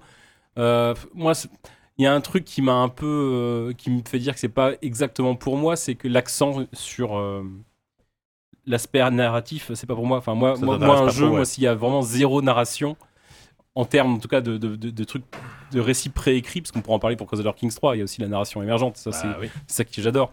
Mais le côté narration un peu écrit, préécrite, je- ça m'a fait un peu peur. Je me suis dit, mais j'ai pas envie de lire des dialogues, ça m'intéresse C'est pas très bavard. Enfin, c'est, jamais bavard trop longtemps. Et ça, Surtout et ça, se résume enfin, souvent. à- voilà. Et, Et ça se résume à deux phrases souvent euh, Oui, de non, mais dialogue. ça m'a- ça m'a et qui sont surpris. ça, m'a surpris parce qu'il y a une cinématique effectivement qui dure 30 secondes en fait et tout de suite dans le après Ouais, dans ouais, le jeu. Non, non. Tu, tu joues 20 minutes une demi-heure tu finis par mourir et euh, tu en fait le jeu commence vraiment là ils, en fait ils oublient pas du tout qu'on est là pour, euh, pour, euh, pour jouer et pour prendre du plaisir à faire un, un roguelite d'action. Voilà. le jeu commence vraiment là une fois que tu as eu ta première mort qui t'a permis un petit Ouais. peu d'apprendre les commandes moi c'est juste que en fait il y a le côté euh, en fait je sais pas il y, a un il y a un truc qui m'a pas plu immédiatement dans les genre je sais pas dans les dans les feedbacks dans les machins les boutons je savais pas exactement ce qui faisait quoi des directs à 3 4 attaques différentes ça m'a un peu perdu en fait ça m'a un peu je me suis dit je me suis je me suis pas dit j'y jouerai plus je, je, je l'ai acheté ça m'a assez rarement d'acheter les jeux aujourd'hui donc je vais laisser le randomiser bordel de merde mais euh, c'est juste que euh, j'ai joué sur Switch en plus dans ma télé et la version Switch euh, Alors, sur ta télé Moi, moi- ouais. moi, j'ai des bémols sur les Switch justement. la version Switch quand tu quand tu joues en, sur ta télé Elle est chum. c'est vraiment juste la, le- la version gros euh, et petit enfin, sur ton Zoomé, écran portable ouais. mais zoomé En fait, donc y a- l'interface est floue voilà. Je vous pose la question, messieurs, pourquoi avoir privilégié la version Switch? Parce que pour moi, je, c'est le genre de jeu auquel j'ai envie de jouer sur Switch, quoi. Enfin, Ah le, bon le format, ouais, ouais, ouais. Et justement, et alors, j'ai un peu, j'ai un déchanté au Ouais. début parce qu'en plus, moi, j'ai une Switch Lite, donc petit écran. Et alors, c'est vrai que sur, sur, sur la télé, enfin, je l'ai aussi testé sur une Switch classique, sur, une, sur un grand écran. euh, Il y a un effet de flou qui est pas très agréable, mais surtout sur la version, notamment sur la Switch Lite en mode portable, les textes sont minuscules, minuscules. ouais, ouais, Et ouais. putain, tu te pètes les yeux. Et j'ai là, là, ça va, je commence ça y est, je m'y suis habitué. Mhm. Euh, du coup, je repasse, enfin, parce qu'en fait, du coup, je jouais sur la Switch classique, mais du coup, je repassais sur la Switch Lite. Euh, mais, mais c'est vrai qu'il y a, il y a- et, et- et quand il y a beaucoup, beaucoup d'action, ça a tendance à ramer. Pas au point de gâcher le plaisir de jeu, mais euh, disons que si, si vous n'êtes pas du tout en mode euh, j'ai envie de jouer à des roguelites, parce que pour moi, ce genre de jeu, c'est, c'est, c'est à jouer dans le métro, c'est à jouer comme ça. Ah bon? Ah, moi, Tu moi- joues à des roguelites dans le ah, mais métro? grave, Dead, Dead, Dead Cells, euh, mec, j'ai passé 80 heures à jouer Dans le métro? Oui, enfin, dans les transports, quoi, oui. Ah ouais. Ah bah grave. sur ah un oui. seul trajet J'en ai fait des, des lignes 3 là, aller-retour, mon gars. Euh, mais voilà, si vous si vous n'avez pas de Switch, évidemment, mais si vous n'êtes pas, euh, si vous jouez à ça sur PC, prenez-le plutôt sur PC, effectivement. vous aurez- Ah bah ouais, oui, ouais, ouais, j'hésite un peu Mais- à, le- me le racheter mais ça fait chier du coup mais euh, j'aimerais bien essayer de le pécho sur un j'ai regardé si on l'avait sur, un- sur le compte euh, On des sur le- EQS des copains je sais pas de, si Ouais, on n'a pas sur un compte Epic Games ça Si, Faut- si, faut- si. ah bah, je vais regarder, je le ferai. Sur PC, ça me dirait bien, mais là, c'est vrai qu'en plus, j'étais loin. En fait, c'est vraiment ce genre de jeu. Moi, j'ai envie d'y être vraiment collé sur mon écran. J'ai envie d'être à fond dedans. Là, j'étais sur ma télé un peu loin. Les persos sont un peu petits. Ouais, je trouvais ouais, ça non, un je peu ouais. fouillis. Je trouvais- J'étais un peu loin de l'action. Bah, tu- J'avais envie d'être dedans. Euh, et voilà, je recommencerai peut-être. Là, c'est vrai que c'était pas trop mon. Mais bon, ça sert, voilà, je, ça sert vraiment Tu- à rien que j'en parle parce que j'ai vraiment à peine lancé le jeu. Tu soulèves quand même un défaut. euh, La lisibilité. un des rares, voilà, un des rares défauts du jeu pour moi, c'est qu'il a, euh, il y a, euh, des effets de parallaxe dans le décor et des effets de premier plan Ouais. euh, de décor. Et des fois, il y a une telle, somme d'informations visuelles entre les ennemis, les attaques qui vont te faire, le décor qui vient se plaquer juste devant, que des fois, oui, ça fait un peu fouillis. C'est Oui, un moi- détail, Ouais, moi, ça machin. m'a ça m'a pas gêné. C'est, ouais. ça ne, ne gêne pas au plaisir de jeu. Des fois, ça te met quand même un peu dedans parce que c'est des réflexes au mi- à la microseconde et, euh, et là, pour le coup, tu es un peu lésé par euh, cette fameuse DA. Mais, euh, mais c'est tout. Mais Ouais. parce qu'il faut trouver des défauts à un, jeu. hein. Mm, Exactement. Bon, en tout cas, oui, voilà, c'est une. Je, je recommence. Je suis sûr que je, de- dans un mois, je vous dirai que c'est Ouais, génial. ouais, ouais. Si, si vous êtes vraiment, euh, vous aimez le roguelite et que vous avez envie d'un truc en plus bien écrit. Enfin voilà, c'est Ah, puis un, clone de. Enfin, un clone. Pure surprise, quoi. On peut pas limiter à ça, bien sûr, mais un jeu à la Binding of Isaac sans avoir euh, du caca, du vomi et des larmes et par. Par contre, t'as pas le côté exploration d'un Isaac, c'est-à-dire que une, une fois que t'es dans une salle, tu peux plus revenir en arrière. Oui. C'est Ouais. fuite en avant. Et moi, j'aime bien aussi ce côté-là, tu vois. C'est vraiment pas, t'as pas de carte dans le jeu, tu vois. euh, C'est pas Zelda, quoi. Tu choisis euh, à chaque fois, voilà, tu, tu choisis éventuellement une ou deux salles, euh, tu choisis ton chemin d'après ouais, avec un ou deux ou trois embranchements maxi et tu continues, puis c'est très linéaire. Mais euh, voilà, donc voilà, c'est, c'est, moi je, je trouve ça formidable. Euh, alors, on va passer euh, quand même au, gros morceau, hein, on, on peut le dire, parce que là en plus, voilà, ZQSD, on est quand même un podcast PC, et là il y a difficilement plus PC que la licence Crusader Kings euh, dans son ensemble et que Paradox Interactive hein, déjà. Euh, donc Voilà, Crusader Kings c'est le 3, c'est le troisième épisode donc de la licence Crusader Kings qui est développé donc par Paradox, euh, cet éditeur bien connu des, des, des amateurs de, de Strategy, comme ils de disent. stratégie. Voilà, ils avaient fait les Art of Iron il y a longtemps, euh, Europa Universalis. Europa Universalis quoi, et Victoria. Victoria. Moi, j'ai pas fait Victoria. Et c'était des Mais- jeux quand même qui étaient qui étaient très cool mais ultra pétés et ultra ultra peu accueillants jusqu'à présent. C'est des jeux qui sont Rugueux. denses, Rugueux, voilà. riches et rugueux, dans lequel il faut accepter quand tu t'y mets, euh, il faut accepter de pas tout comprendre. Hmm. Je me rappelle, j'avais fait le test pour le joystick de Crusader Kings 2 à l'époque que j'attendais déjà beaucoup parce que j'étais vraiment, Oui, j'avais adoré le rappelle. 1. Hmm. Et c'est peut-être grâce à toi, Jika, c'est toi qui m'avais dit Corentin. euh, J'avais dû te filer la pige, ouais. Putain, moi j'avais. En guise de baptême, j'avais eu un jeu pourri. Je crois j'avais mis 6 au jeu. Ah bon? Un truc sur la guerre civile euh, en mode steampunk. Ah oui, je me rappelle. Affreux. Je me rappelle de ça. Affreux. Et je me souviens que je t'avais collé un guide stratégique aussi sur un Total Ouais. War, un truc qui t'avait galéré Putain, aussi. oui, un guide stratégique à faire sur un Total War. Quoi. Alors, bon, bref. euh, Yann François c'est- Ah, te des il- conseils. Il fallait qu'il fasse César, le petit Yannou. hein. Ah moi je suis arrivé trois mois avant lui, mais ça m'a servi pour me faire Crusader Kings 3. 2, 2 c'est le principal. C'est ça. Et dans Crusader Kings 2, ouais. moi j'étais nul et j'ai jamais fini. J'ai beaucoup joué au 1 et au 2 et j'ai jamais fini une partie du 1 ou 2. Et à l'heure où on parle, c'est toujours vrai du 3. Je suis toujours pas arrivé à la, à la date butoir. Donc c'est un jeu de stratégie historique qui euh, commence au pitch-le. 9e siècle, qui se termine au 15e siècle. Et c'est un jeu dans lequel moi je ne comprenais pas tout, mais je me disais c'est pas grave, l'important c'est la destination, c'est pas le voyage. C'est Oh, l'inverse. C'est l'inverse. C'est le, c'est le voyage, c'est pas la destination. Putain, dire qu'il y a quelques années à ZQSD, Oui, non, c'était mais- proscrit de dire Oui, ça. Bah, là, Moguri, ça avait été un débat, donc justement, on est, euh, on, est en, on est en petit comité, je me permets. mais c'est toujours très C'est vrai. vrai, là, pour le coup. C'est toujours très vrai pour, euh, pour, pour, pour Crusader Kings. Mais d'abord, j'explique donc en effecti- effectivement, on est face à une carte de l'Europe, euh, Asie, euh, Afrique du Nord. Euh, du 9e siècle au 15e siècle, on commence une partie. euh, soit on, peut commencer au 11e si on veut, mais franchement, il vaut mieux commencer le plus tôt possible. Et tu, tu choisis un comté, un duché, un royaume ou un empire. Si tu, as, si tu choisis un duché, bah, tu, vas, tu vas, outre ton duché, tu vas gérer quelques vassaux, quelques, quelques comtés. Si tu choisis un roi, tu vas gérer quelques duchés, quelques comtés. Si tu choisis un empire, tu vas gérer quelques rois, quelques ducs, quelques comtés. Moi, je commence, même si ça peut paraître plus, je conseille, même si ça peut paraître plus simple, de, de- de- de commencer avec quelqu'un de très fort comme un empereur. Ah de commencer petit. Ah ouais, petit, ouais. faut commencer Ouais, petit, t'as moins de paramètres à gérer, Ah tu ouais, peux t'y faire, tu peux. Il y a un effet boule de neige, t'apprends et en, en gagnant du pouvoir. Et donc, et tu, tu, tu traverses ces six siècles-là euh, en gérant le personnage qui est le, le, le- le comte, le duc, le roi ou l'empereur de ce pays à cet instant T, sachant que forcément, comme ça dure six siècles, tu vas pas le gérer pendant six siècles, tu vas gérer sa dynastie, tu vas gérer ce personnage-là, et à sa mort, tu vas gérer son héritier ou son héritière, puis l'héritier ou l'héritière de celui-là, etc., etc., etc. Et le but du jeu, enfin, il n'y a pas de but du jeu. Le game over, juste, c'est si tu meurs sans héritier. Si tu meurs sans héritier, euh, t'as perdu. Mais bon, c'est assez, c'est assez rare. Euh, vouloir, ouais, moi, ça m'est jamais arrivé, mais ça peut arriver sur un, un malentendu, une embrouille. Mais Alors, juste, t'as- pas de condition de victoire comme dans la civilisation, genre la victoire zéro euh, condition de culturelle, dans le machin. 2, je dis peut-être une bêtise parce que contrairement à des gros fans du 2, j'ai pas rejoué trop depuis, j'ai pas fait les extensions et tout. Mais dans le 2, t'avais un score. Là, tu n'as pas du tout cette dimension de score. Vraiment, tu fais ce que tu veux. Ouais. Et t'as et t'as aucun moyen de finalement tu, tu- tu te fixes un objectif tout simplement et à Euh. toi après de le de, de, de, de, de- de l'accomplir et de te lancer d'autres de te lancer d'autres défis ensuite Et t'as as le choix entre prendre une espèce de, euh, de build un peu euh, préparé par euh, euh, les développeurs qui sont des grandes figures euh, de l'histoire. T'as as un grand roi viking, un roi de euh, de- d'Irlande, et... ou alors tu prends n'importe quelle zone sur la carte et tu, tu, tu y vas. N'importe quel dirigeant, tu peux le prendre.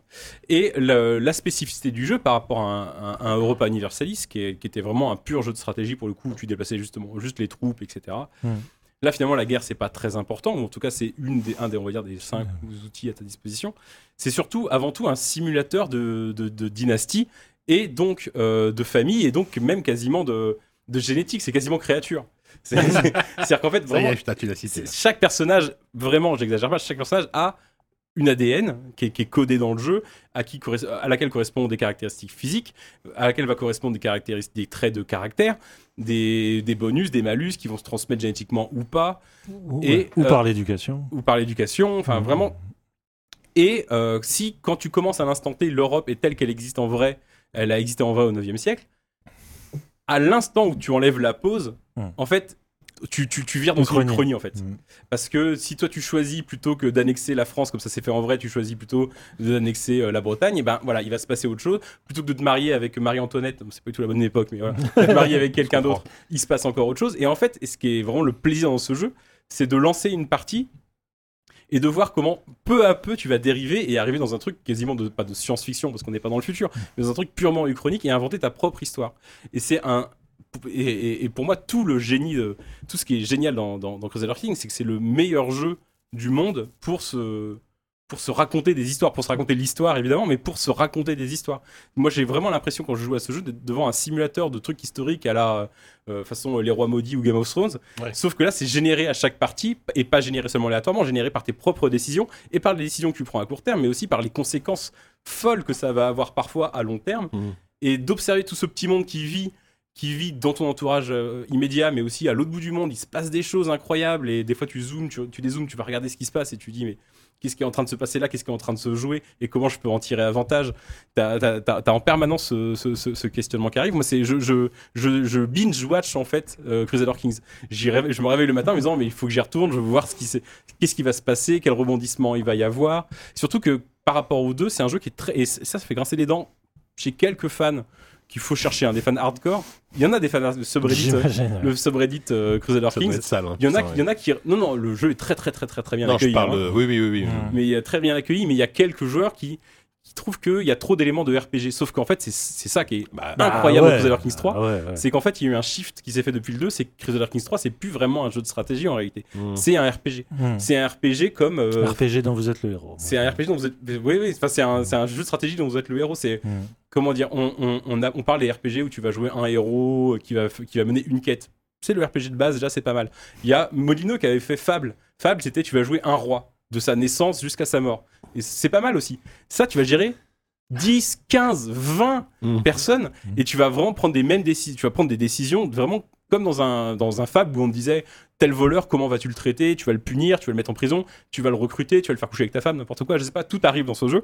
Et tu as vraiment des vraies décisions de livres dont vous êtes le héros, des vraies décisions de RPG. C'est très, très, très écrit. Et finalement, c'est pas tellement, tellement un jeu de stratégie, au sens où il y a énormément de. Il y a beaucoup de variables, il y a beaucoup de chiffres, il y a beaucoup de chiffres partout, même s'ils sont euh, identifiés de manière simple. En fait, en vrai, t'as pas besoin de tout comprendre, pas tout de suite. Tu peux te contenter simplement de. En fait, tout est traduit par des mots. C'est-à-dire que tu sais qu'il y a Oui. des trucs qui essaient de faire moins 4,51% à ta production ou plus 14 couronnes euh, dans ton trésor. Et tu t'es pas toujours en train de te dire est-ce que. T'es pas toujours en train de calculer en chiffres parce qu'en fait, il y a cette surcouche narrative qui se rajoute et t'as juste l'impression de jouer un roi, une Enfin, reine. C'est plus euh, un feeling, ouais. Tu et peux c'est- pousser le feeling, quoi. tu Enfin, peux vraiment y jouer comme un, comme un RPG. Et comme un RPG, même si le jeu peut être impressionnant parce qu'il est très dur, et fois qu'on parle du tuto qui est quand même très bien fait, Mm. c'est qu'il est pas dur le jeu, mais il est très complexe, très riche. Il se passe beaucoup de choses dans le jeu, mais il y a pas, c'est pas civilisation. Le but c'est pas de finir premier à la fin de la partie. Mm. Tu peux, tu peux jouer en, tu peux, tu peux roleplayer un roi. euh, soit par choix, soit parce que tu comprends pas tout ce qui se passe, mais tu peux roleplayer un roi qui va se faire défoncer la gueule et ça va être génial parce que qui a pas envie de jouer à un RPG à un roi qui se fait défoncer la gueule? Ça reste un super pitch de RPG. ouais. Et, et- et ce jeu, c'est aussi ça. Quoi. Yannou, toi, t'es Bah, d'accord? le- Oui, oui, complètement. Euh, je, l'ai vraiment, je suis vraiment rentré dans Crusader Kings 3 comme un néophyte parce que le 2, j'avais beau et avoir essayé. euh, je sais pas, euh, pour le coup, c'était une période où j'avais pas le temps et euh, j'ai- j'ai- j'ai- j'ai- Ouais.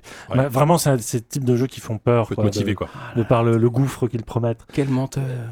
Non, le Je 2. me- non, mais je me rappelle une des premières conversations que j'ai eues avec toi. Ah non, mais j'ai joué. C'était à la mais- terrasse d'un resto. À, Mais je venais d'y jouer, c'est peut-être pour ça que j'ai. voilà, à la terrasse mais- d'un resto à côté de j'ai- la rédac de joystick et on en parlait et tout et tu m'en parlais en me disant que c'était trop bien et tout je me suis dit, putain ce mec là il est solide je vais le suivre Oui, je vais faire mais- un podcast avec ce mec et en fait t'es en train de me dire 8 ans Non. plus tard qu'en fait il avait pas joué Ah si, si, j'ai joué. J'ai joué. Mais avec le recul, le nombre d'heures que j'ai passé sur celui-là, le 3, euh, ça Mm. doit être multiplié par 10 déjà, alors qu'il est sorti il y a même pas un mois. Mm. Euh, non, c'est juste que euh, voilà, j'étais passé à côté. euh, Enfin, j'étais, je, je l'avais vraiment Bah, pas. il y avait euh, peut-être un côté décourageant dans le 2. non, mais moi, je, je peux être, je pense que j'étais fasciné par la proposition euh, parce qu'on m'avait parlé de de ce générateur d'histoire euh, euh, qui n'était pas du tout sur le mode de l'aléatoire, mais au contraire sur le mode de, de l'embranchement euh, où il y a toujours une réponse en fait. Et c'est vrai que là-dessus, le jeu est fascinant. pour une raison, quoi. Ouais. C'est pas l'aléatoire du tout. Et euh, du coup, je suis rentré en me disant, c'est quand même une rentrée assez chargée. euh, Il y a beaucoup, beaucoup. Et en fait, plus rien n'a existé. Euh, après avoir fait une heure, juste une heure, parce qu'une heure, c'est la durée du tuto. Alors ça, ça, ça effraie.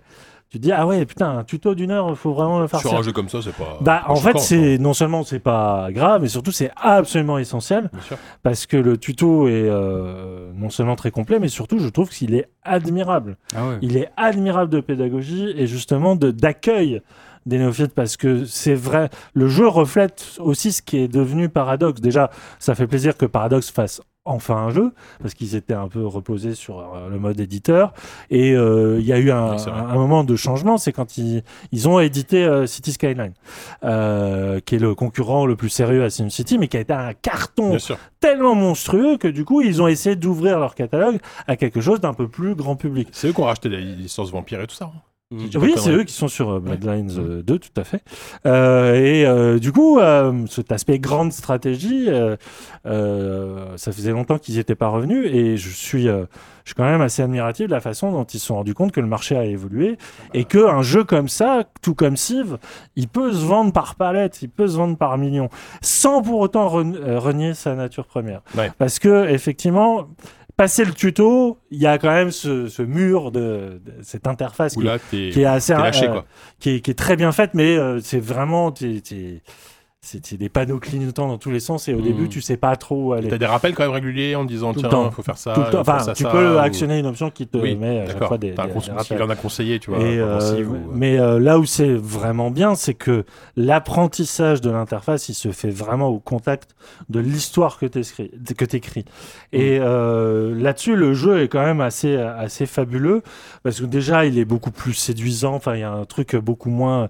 C'est toi qui avais fait le parallèle avec le dessous des cartes, là, le, fa- la fameuse émission de télé. euh, Non, mais dans ton Ah, article ouais. de, de joystick, euh, il y a, y a Ah, si, moins. dans le- Ouais, dans le pour creuser ouais.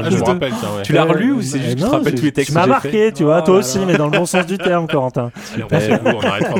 C'est vrai que j'avais cru comparer ça aux Et, euh, je me rappelle très Je trouve que le, monde paraît tellement plus vivant euh, parce que déjà il a plusieurs euh, niveaux de zoom, tout est très joli.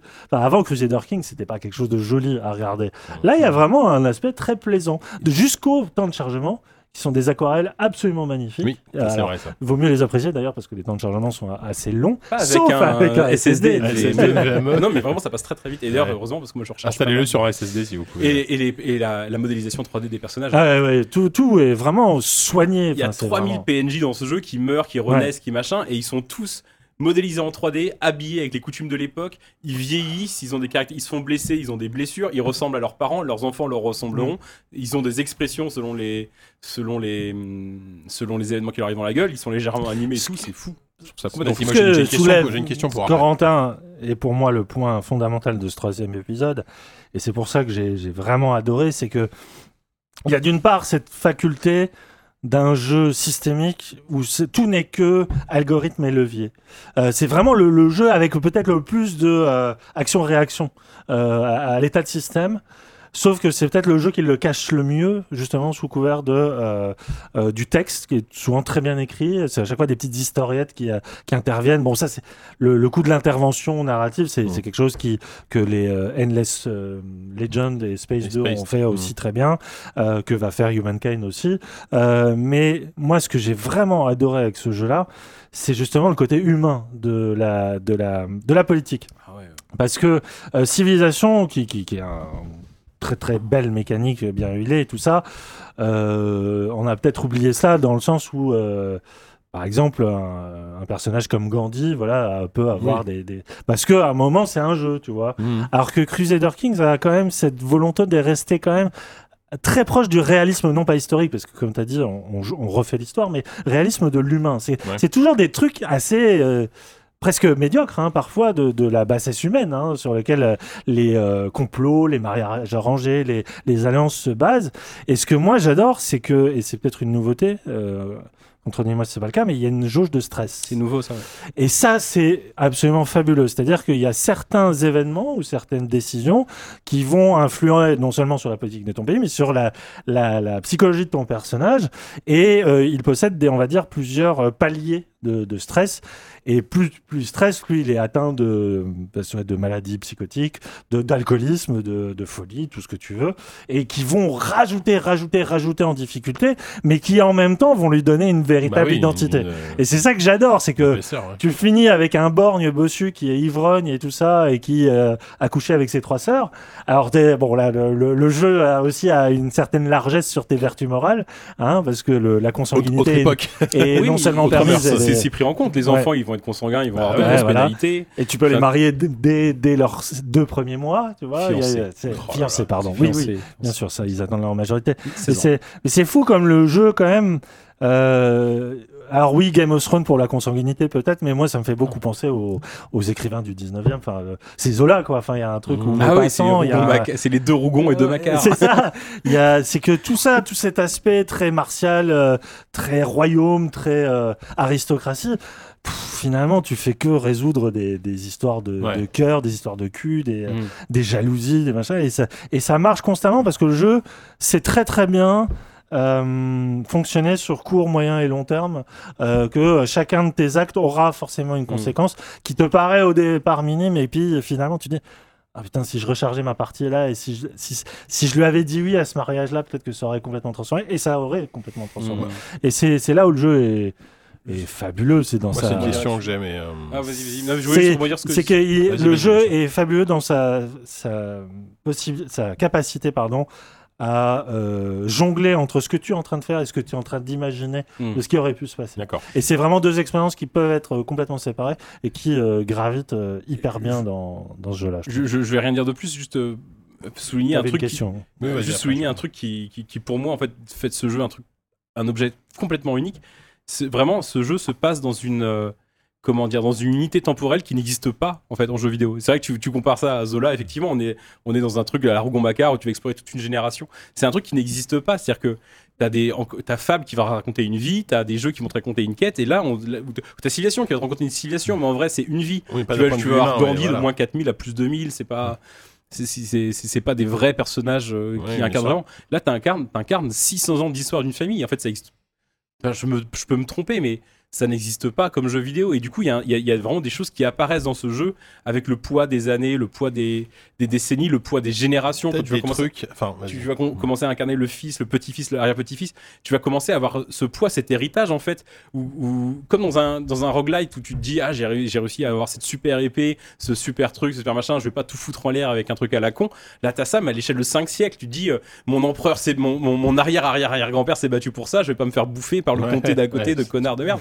et tu, et tu, et t'as, t'as- du coup t'as, un- t'as une gravité et, euh, qui, sur les épaules qui qui n'existe pas ailleurs en jeu Mm. vidéo. Et je dis Tu gravité. t'attaches vraiment en plus. Tu t'attaches Certains vraiment un personnage. Quand t'as un personnage qui meurt, Ouais. il t'a accompagné pendant 10 heures et c'est c'est- c'est c'est tout sauf anodin et c'est c'est sur- surtout pas un tableur Excel enfin Crusader Kings 1 2 c'était un peu le cas là c'est là vraiment tu as des vraies décisions les personnages existent en vrai pour les raisons que, que, que tu as citées et, euh, et voilà je sais plus comment je conclure j'avais un truc à dire mais c'est pas grave. Répondons à ta question. Répondons à ta question Alors oui, moi, moi, ce que je voulais savoir, c'est que là, là, vous parlez que c'est- c'est très écrit, euh, mais du coup, euh, est-ce que c'est, est-ce que c'est un peu procédural ou est-ce que, est-ce, est-ce que vous êtes arrivé à des moments, est-ce que, est-ce que vous avez des aberrations en termes d'écriture, des trucs, non mais, Alors, parce que des- déjà, parce que Paradox est réputé pour des avoir des jeux aberrations, buggés, tu vois, et tu dis, Ah eh, si- s'il y a pas 600 de ans d'histoire et que, propre, hein. et que Ouais. tout est écrit et que tout est embranché, à un moment donné, il doit y avoir des, des, des couilles, enfin des trucs qui vont pas. Alors, ça fonctionne quand même sur un système de jet de dés, puisque de certaines décisions, tu vois qu'il y a des pourcentages, Et il m'est arrivé de recharger une partie et que euh, y avait un même événement qui s'enclenchait, sauf que euh, les embranchements possibles changeaient.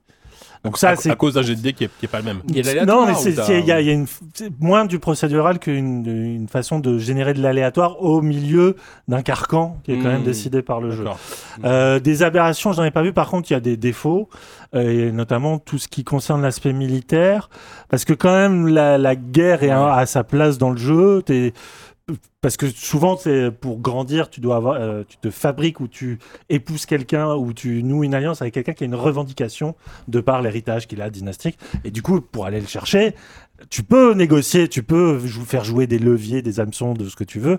Mais la plupart du temps, ça se résout dans- avec le combat. Hmm. Et le seul problème que j'ai avec ça, c'est euh, c'est l'IA des ennemis et l'IA des alliés, parce que tu peux appeler des alliés à la rescousse. C'est les Mm. manœuvres des alliés. Ouais, qui n'ont les ni queue ni tête. Ça se passe comment Et les tu combats peux pas les décider. Ça ressemble à quoi les combats tu, diri- euh, tu diriges tes troupes tout sur le, la- le plateau.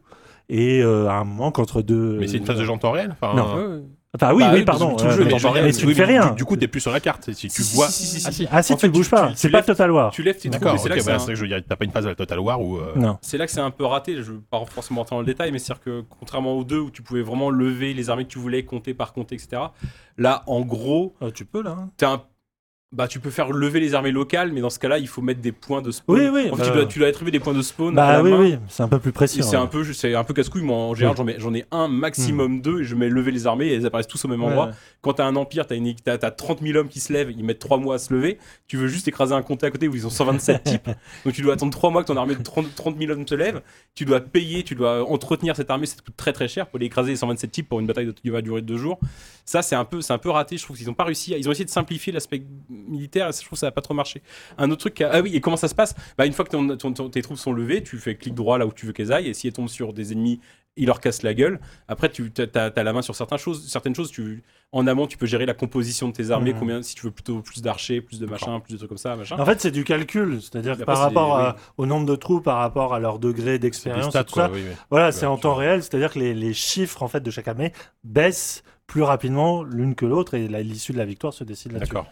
Et euh, après, tu as aussi un système de siège et et un système de capitaine, de, de commandant aussi, où tu peux choisir qui va être ton commandant, sachant que tu as des chevaliers qui vont avoir bah, certaines caractéristiques, certains. Et c'est ça qui est fou dans Crusader King, c'est que rien n'est là par hasard. C'est-à-dire que si tu as, un, si t'as un, cheva- un commandant qui est hyper bon en stratégie, bah, c'est parce que le gamin, à l'âge de 4 ou 5 ans, il a reçu l'éducation d'un d'un vieux mentor euh, perse qui lui a expliqué. euh, et et, c'est, et Ah tout, ouais, rien n'est là Oui, par hasard. mais tout s'explique parce qu'il s'est passé quelque chose 20, 30 ans, 40 Mhm. ans avant. Mhm. Ça, c'est assez fou. Et euh, il y a un autre truc qui marche pas du tout dans le jeu, je trouve, et qui est, qui est dommage, c'est que c'est assez nouveau. En tout cas, ça venait peut-être dans les extensions, parce que moi, je l'avais pas dans le jeu Vanilla, dans le 2, c'est le système de religion. Et tu peux vraiment réformer. Mhm. Tu peux tout faire dans ce jeu. Franchement, j'ai joué, euh, j'ai joué avec ma copine. euh, et, et elle, me disait, mais ça, on peut faire ça et tout. Je dis, bah oui, on peut faire ça. Et on pouvait faire ça à chaque fois. Et genre, tu pouvais créer ta, si ré- re- créer ta religion euh, matriarcale, par exemple, pour que ça soit, euh, pour, pour imposer un, un système euh, où c'est les femmes qui, qui- qui ont le pouvoir, tu peux. Mais en fait, le jeu est, est- est- est bloqué dans certains trucs où ils n'ont pas forcément pensé, genre. Même si c'est les femmes qui ont le pouvoir, dans les, au sein des mariages, c'est toujours l'homme qui, par défaut, aura l'autorité. Ouais, ouais, Donc, ouais. du coup, tu vas te retrouver assez vite avec des, avec euh, tu- ta reine toute Bah, tu, peux, tu qui- peux le réformer aussi, mais c'est c'est sur un autre arbre de compétences qui te demande beaucoup, beaucoup de points de prestige. Toi, je toi tu peux choisir si, t'as- Ouais. si tu vas faire des mariages où c'est où c'est l'homme, en gros, c'est la femme qui va prendre le nom de l'homme ou Mm. l'homme qui va prendre le nom de la femme. Mais l'IA, par contre, ne sait faire que Oui. des mariages où c'est l'homme qui, Ouais, qui, ouais. qui prend le, qui est le chef de famille entre guillemets. Mm. Et du coup, ça peut te ruiner. Genre, t'es, t'es- t'es une impératrice euh, euh, matriarcale de- d'Europe et tu confies le trône de France à euh, une meuf. Et ben, elle va se marier avec un vieux duc breton de merde qui va, qui va avoir le pouvoir en fait Mm. derrière. Ah oui. Et ça, ça, ça, c'est pas prévu pour ça. Ouais. Mais je pense que ça va être patché. En fait, il y a des des choses trucs. qui peuvent être patchées. ouais. De toute façon, oui, avec la politique de DLC qu'ils ont, Oui, euh, oui. le jeu ne peut que grandir. Quoi. c'est- Donc, il y, a des- il y a des- Mais- il y a des petits trucs un peu comme ça qui sont un peu cassés, Ouais. mais Oui, enfin, c'est au milieu Puis- d'un d'un torrent de trucs. Et puis ce qui est fabuleux, c'est cette fameuse rejouabilité qui est avant tout due à la vraie variété qu'il y a d'une d'une puissance à l'autre et d'une culture à l'autre. C'est-à-dire que euh, moi, j'ai recommencé les parties en me disant c'est bon, là, je suis, je suis aguerri, j'ai acquis de l'expérience et effectivement, je me retrouve mieux dans les, menus. Mais le jeu est, génial au point que par la culture, par, par exemple, j'ai commencé avec des Irlandais, puis ensuite j'ai été plutôt vers les Nord-Africains. Ça n'est plus du tout le même système de jouabilité. Et là où tu crois avoir acquis des automatismes, direct le jeu te dit ah bah non c'est pas comme ça qu'il va falloir réfléchir mon, mon gars parce que les événements sont pas les mêmes hmm. parce que la culture avec laquelle tu joues n'est absolument pas la même et que tu dois repenser entièrement tout le système, y compris le système de, de hiérarchie euh, de, Ouais. de ta dynastie. Donc, enfin, c'est. C'est c'est expliqué ça quand même euh, quand, quand tu changes de culture. euh, euh, pas en amont, c'est plus sur le coup de la découverte. T'apprends Tu lances sur- ta t'apprends partie tu sur fais, le- ah oui, d'accord. oui. Mais moi, quoi. ça me dérange pas, ça. Ah, Pour le coup. euh, je parlais de roguelike tout à l'heure, il y, a- il y a un peu cette dimension-là, c'est un peu accidentel, c'est-à-dire que t'apprends en jouant quoi que tu fasses en fait. Ouais. T'apprends en jouant, moi j'en suis euh, à 140 heures je crois, Et, euh, et euh, je découvre en fait des trucs. Et quand je découvre des trucs, je me dis pas ah merde, j'aurais voulu le savoir avant. Bon, des fois, des fois quand j'aurais voulu le savoir 5 minutes avant, je recharge. Et, des fois, j'aurais voulu le savoir 10 heures avant. Bon, là, c'est trop tard. Mais je me dis c'est pas grave parce que la prochaine partie, j'optimiserai davantage. Et à chaque partie, j'optimise Ouais, mieux et je comprends mieux ce qui se passe et je comprends mieux quel. Au début du jeu, tu comprends pas tout ce qui se passe et c'est pas grave. Tu- Encore une fois, tu vas roleplayer un roi qui comprend pas ce qui se passe. Hmm. Franchement, c'est quand même cool quoi de, de, de jouer un roi nul. Ça, c'est un super pitch de. RPG. T'as envie de, enfin, c'est cool quoi. Et la partie d'après, tu vas un peu mieux comprendre, un peu mieux comprendre, un peu mieux comprendre. Et là, j'ai très hâte de recommencer une nouvelle partie. euh, euh, quand je serai au bout de mes 600 ans pour euh, appliquer tout ce que j'ai appris et, euh, et faire Et Qu'est-ce qui se passe de- au bout des 600 ans du coup? On sait? Ah, ça, je trouve c'est un peu nul. J'ai- J'ai j'ai vu un mec à Et tu peux même décider que ça aille au-delà des 600 ans. hein. Ah mais il bon y aura plus de nouveaux événements historiques. euh. Ah, tu peux aller jusqu'à l'an 2000 si tu veux. hein, mais euh, il y a des modes de jeu qui te permettent. euh, Ah ouais, tu découvres plus de techno. Oui, c'est ça. C'est qu'à un moment, le, le jeu n'a plus de contenu. Oui, oui, oui. Historiquement, il ça s'arrête. Mais sinon, à- t'as juste un écran qui te dit bah voilà, voici le résumé de tous vos, rois, de tous vos rois, Merci d'avoir reines, et merci d'avoir joué. Playing, vous ouais. avez gagné euh, X provinces et machin. Et c'est vrai Oui, qu'apparemment, bah, c'est comme Pour le coup, c'est vraiment le voyage qui provoque sur la Bah, destination. on a ouais, ouais. calculé avec euh, Corentin, euh, si tu laissais tourner le jeu à vitesse normale sans faire de pause, ce qui est impossible. hein, tu- C'est littéralement impossible parce que tu, tu dois prendre des décisions tout le Une temps. partie, c'est au moins 60 heures. Ouais. Voilà. D'accord. Donc, Oui, parce que euh, faut, faut, enfin, peut-être pour les auditeurs qui ont pas tout compris. Et t'es pas obligé d'aller jeu- au bout. hein. Moi, j'ai pas du tour abandonné par tour, plein de on est sur hein. un jeu en temps réel. Ça, ça, Mm. c'est pas Ah, tu peux. T'as une pause active, tu peux T'as une accélérer. pause tu active, peux- voilà, c'est ça. Tu peux. Non, euh, t'es- t'es un peu obligé d'ailleurs. Ouais, faire poser un peu n'importe quand, ce qui doit un peu être chiant en multi d'ailleurs. Mais Ah oui, c'est vrai, on n'a pas, testé, on n'a pas testé le multi. apparemment, c'est assez marrant. Attends, mais ça, ça doit être sans fin en multi. Enfin, je. Là, surtout, je me demande mais comment tu, Je trouve que c'est un tu système de joues en même temps drop-out. que l'autre. C'est un système de drop-in drop drop out. Tu peux ouvrir ta partie et euh, tes potes peuvent se connecter et dire bah tiens, je vais jouer euh, pendant 5 heures. euh, un peu de un peu de temps. je vais jouer Venise Ouais, machin ça, ouais. et tu. Ah oui, donc tu peux pas faire intervenir ta propre sauvegarde dans la partie de Ah quelqu'un non. d'autre. Ouais. Non, non, non. Ouais, c'est vrai que ce serait trop compliqué à, à gérer. D'accord, oui, c'est intéressant. ouais. Et ce qui est dingo, c'est à quel point il y a des. Moi, donc je suis à donc 140 heures, mais a- je découvre encore. Enfin, je découvre encore des trucs. Il y a, il y a des, il y a des trucs un peu récurrents, qui, presque des running gags, genre, je sais pas, les banquets. Ouais. T'en as un peu tout le temps, les dialogues. T'as des dialogues qui vraiment rythment, euh, qui sont des, des, des briques de base un peu de la, de la gestion d'un empire, d'un royaume, qui reviennent pas mal. Mais les événements aléatoires, j'ai des trucs. Enfin, une fois j'ai eu un chat, j'ai eu ça une fois en 140 heures. J'ai eu des chiens plusieurs fois, mais il y a plus de chiens. mais j'ai eu une fois un chat et t'as plein d'interactions et tu. Mhm. Et quoi qu'il se passe, euh, à un moment donné, je me débarrasse de mon chat parce que ma femme était allergique aux poils de chat et c'était ça où ma femme m'aimait moins. Donc j'ai, re- comme ma femme Ouais. était enceinte, je voulais pas de problème, donc et que j'avais pas d'héritier. J'ai donné le chat à un, à un vassal et tout, et je pensais qu'il disparaîtrait. Mais non, trois ans après, je- vous rendez visite à votre chat, vous voyez qu'il est en forme, il est content. Vous reprenez 20 points de, de- pas de morale, il y a pas de morale dans le jeu, mais T'as pas qu'ils pensent à tout, quoi. Enfin, ils ah mais ont- t'as vrai, bah, ce qui Ouais. ce- tu je parlais te, des tu mariages te de demandes presque si c'est pas du machine learning. À un moment, je me dis, mais est-ce que l'ordi est en train lui-même Bah, de, ça, parce que de s'adapter moi, moi, ce que je trouve ça Je pense c'est pas, que hein, vous me dites que, c'est très bien écrit mécanique. et tout, mais c'est-à-dire que, c'est-à-dire que les développeurs, ils ont écrit des, des milliers, Ah, de- Ah, ça fait de- combien de temps qu'ils sont des dessus centaines de Ça milliers de trois de jeux Quantic Dream, quoi. je pense. Ah. c'est ça, j'ai- j'ai- pour troller, je vais dire par rapport à un, un jeu Quantic Dream, ça donne quoi Ah mais- non, non, mais c'est- il y, a- il y a- il y a beaucoup, beaucoup de textes. Et alors, c'est, j'ai conscience en disant ça à quel point ça va faire peur. Il y a beaucoup, beaucoup de textes dans ce jeu, mais c'est toujours distillé. Il n'y a jamais plus de 5 lignes à la fois, en fait. oui. Oui, Il voilà, y a, il y a- c'est toujours ça. 5 lignes et un QCM. C'est pas, c'est pas assez cool, the genre, euh, C'est ce côté le livre dont vous êtes le, vous êtes le héros, pardon, qui est préservé. Et je trouve que ça marche très très bien. quoi. Ouais, Eh ben. tel- tellement de Ah situations. putain, Et- Ah non, c'est grand, c'est grand, c'est très grand. Ju- Juste aussi un truc, un détail qui c'est pas sur le jeu. C'est pas sent- justement, c'est pas un détail. C'est un truc, je pense, qui, qui en dit long, moi, sur le, sur le jeu, de la manière dont il se consomme et dont il se joue. C'est que c'est un jeu, on a l'impression que c'est vraiment un truc euh, de mec euh, qui va nerder sur son ordinateur et euh, où tu vas pas décrocher et tout, c'est le cas. Mais c'est aussi aucun jeu, très peu de jeux, je vais pas dire aucun jeu, mais c'est probablement aucun jeu, ne m'a autant donné envie de raconter mes parties. Oui, et ça stream très bien.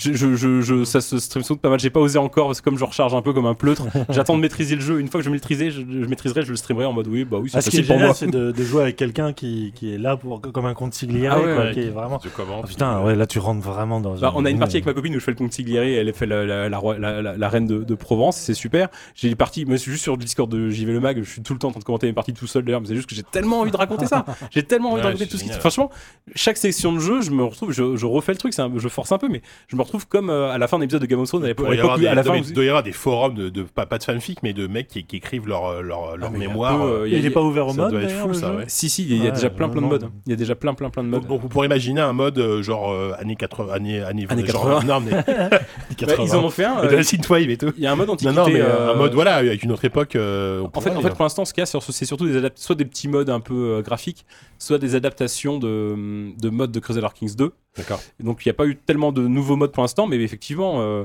genre, il y avait une campagne assez populaire, un, mode assez populaire dans Crusader Kings 2 qui permettait de jouer l'Antiquité euh, du Proche-Orient. Mhm. Et ça, il a, il a déjà, il est sorti deux semaines après, je sais pas comment ils ont fait, il était, il était disponible. Mais du coup, avec, les- avec des dialogues écrits en fonction. Enfin. Ouais, mais c'est pour ça, c'est que moi, c'est, je suis- le, franchement, le jeu est tellement Ouais, riche, de base, euh, tellement Oui, t'as pas- ouais. cohérent et tellement Ouais. génial. J'ai pas envie encore d'essayer des Non, mais trucs ça- un peu cassés. J'ai pas Ça, fait le tour ça, encore, c'est pour les, les, les gars qui seront encore sur le jeu dans, dans 5 ans et qui auront, qui, qui auront passé 3000 heures dessus. Et puis qui- peut-être les gens qui ont fait le 2 avec qui toutes les extensions et qui, tu vois. ouais. et et qui regrettent les 3 4 features. C'est pas comme les Sims non plus, tu vois, ils ont pas tout rebooté. Ouais. Ils ont vraiment gardé par rapport à CK2 Vanilla, il y a beaucoup beaucoup beaucoup beaucoup de trucs en plus et c'est du confort de du c'est c'est juste que le jeu est Mhm. beaucoup plus agréable à jouer, beaucoup plus riche. Mais euh, ils ont il y a quelques trucs en moins quand même qui qui qu'on viré et euh, on parlait des régents des régents par exemple. Ce que c'est rigolo, c'est que dès que t'as un bébé qui, qui- qui arrive sur le trône, il gouverne seul. Et euh, genre il va des fois tu vas assister à une dispute dans un couloir avec un bébé de 0 ans et ton maréchal qui a 62 et, et- et tu vas prendre parti pour un des deux. Le bébé dit, non pas du tout c'est pas comme ça que ça s'est passé. Là c'est ça fait Ouais. partie des petits trucs où tu dis il manque un truc. Les régents ils vont le faire ils y ont forcément pensé. Pour l'instant c'est pas dans la première version du jeu et c'est vrai que du coup t'assistes à des scènes qui sont un peu ridicules mais c'est bien quand même parce que c'est rigolo de voir un bébé t'engueuler Bon, en, en- en tout cas, en tout cas, c'est euh, si vous avez jamais joué à ce, à ce genre de jeu à Kings, je pense que c'est l'épisode parfait pour s'y mettre parce Ouais. qu'il est plutôt abordable et il est dans le Game Pass Tout à fait. sur PC. Donc si, si vous avez euh, même si vous avez euh, 10 balles à lâcher pour euh, pour un Game Pass, vous pouvez le- vous pouvez en tout cas le tester. Pour moi, c'est- ça, ça, il est dans ça le Game Pass PC. hein. c'est 5 euros le game Ça justifie Non, le, à le prix lui augmente seul parce sort de euh, bêta, je crois. le Game Pass. hein. Mais bah oui, déjà en termes de, rentabilité. euh, pas de mode par contre si tu joues sur le Game Pass Ah, je, sais, je précise Ah. juste parce que du coup faut passer par le Windows Store et Ouais, tout. logique, quoi. Mais, bon, mais euh, oui, c'est c'est pas grave. franchement vous- faites-vous une idée Bon. Prenez le Game Pass Bah, comme une démo et si on fait un, si on fait un, une élection du GOTY 2020 euh, à la fin de l'année, euh, C'est bien Mais parti. moi, j'ai réfl- j'ai- j'ai- j'ai réfléchi en venant. Je calcule- j'ai- j'aime- C'est toujours un peu difficile de savoir c'est quoi le GOTY, c'est quoi le. C'est quoi le- vraiment un jeu vraiment marquant. Et Ouais, moi, j'ai sûr. trouvé, depuis quelques jours, euh, quelques semaines, j'ai trouvé vraiment un critère. Pour moi, un jeu qui est vraiment marquant, qui me marque. Je dis pas que c'est un critère, euh, ça, ça, ça vous correspondra pas, surtout toi, je pense. ouais. tu des trucs un peu différents, mais moi, je sais qu'un jeu me me rend fou quand euh, je calcule par, rapport- par rapport à la durée qui se passe entre mon réveil le matin et la première fois où j'y pense dans la journée. ouais, Et, et, je et- Je suis deux- pas aussi statistique, mais c'est pas loin quand même. je calcule pas vraiment comme ça, mais t'as as 2, 3, 4 jeux par an où je me réveille, j'y pense direct. Hmm. Et je, et, je, et je me réveille, il est 7h du mat et je, ou 6h du mat et je dis est-ce que je me rendors ou? Non, je dis non, je me rendors pas, que dalle, je me lève, je vais jouer quoi. Moi, je Et- m'endors avec, c'est-à-dire je m'endors en me disant ah tiens si t'avais fait ça, qu'est-ce qui serait passé? Là, quand un jeu te hante Ouais, ouais, littéralement, Mais moi, c'est pareil, moi, je- j'en rêve la nuit. Mais j'en rêve la nuit pas de manière obsessionnelle, vraiment, je, je, je, je, je joue la nuit, c'est cool quoi. Hmm. Et, et le matin, c'est ça, je me réveille, j'ai envie de m'y rem- de m'y remettre direct et, euh, et j'ai un rapport un peu un peu addict du coup à ce jeu Ouais, que bah, j'ai que j'ai franchement que j'ai une fois tous les 10 ans. Ouais. et je pense genre Civilization ça a été le cas. Il y en a très peu des jeux il y en a 3 4 comme ça des jeux qui m'ont vraiment marqué à ce point. Et je pense du coup que euh, ça doit être pour moi le meilleur jeu des 10 dernières années j'ai décidé Ah ça.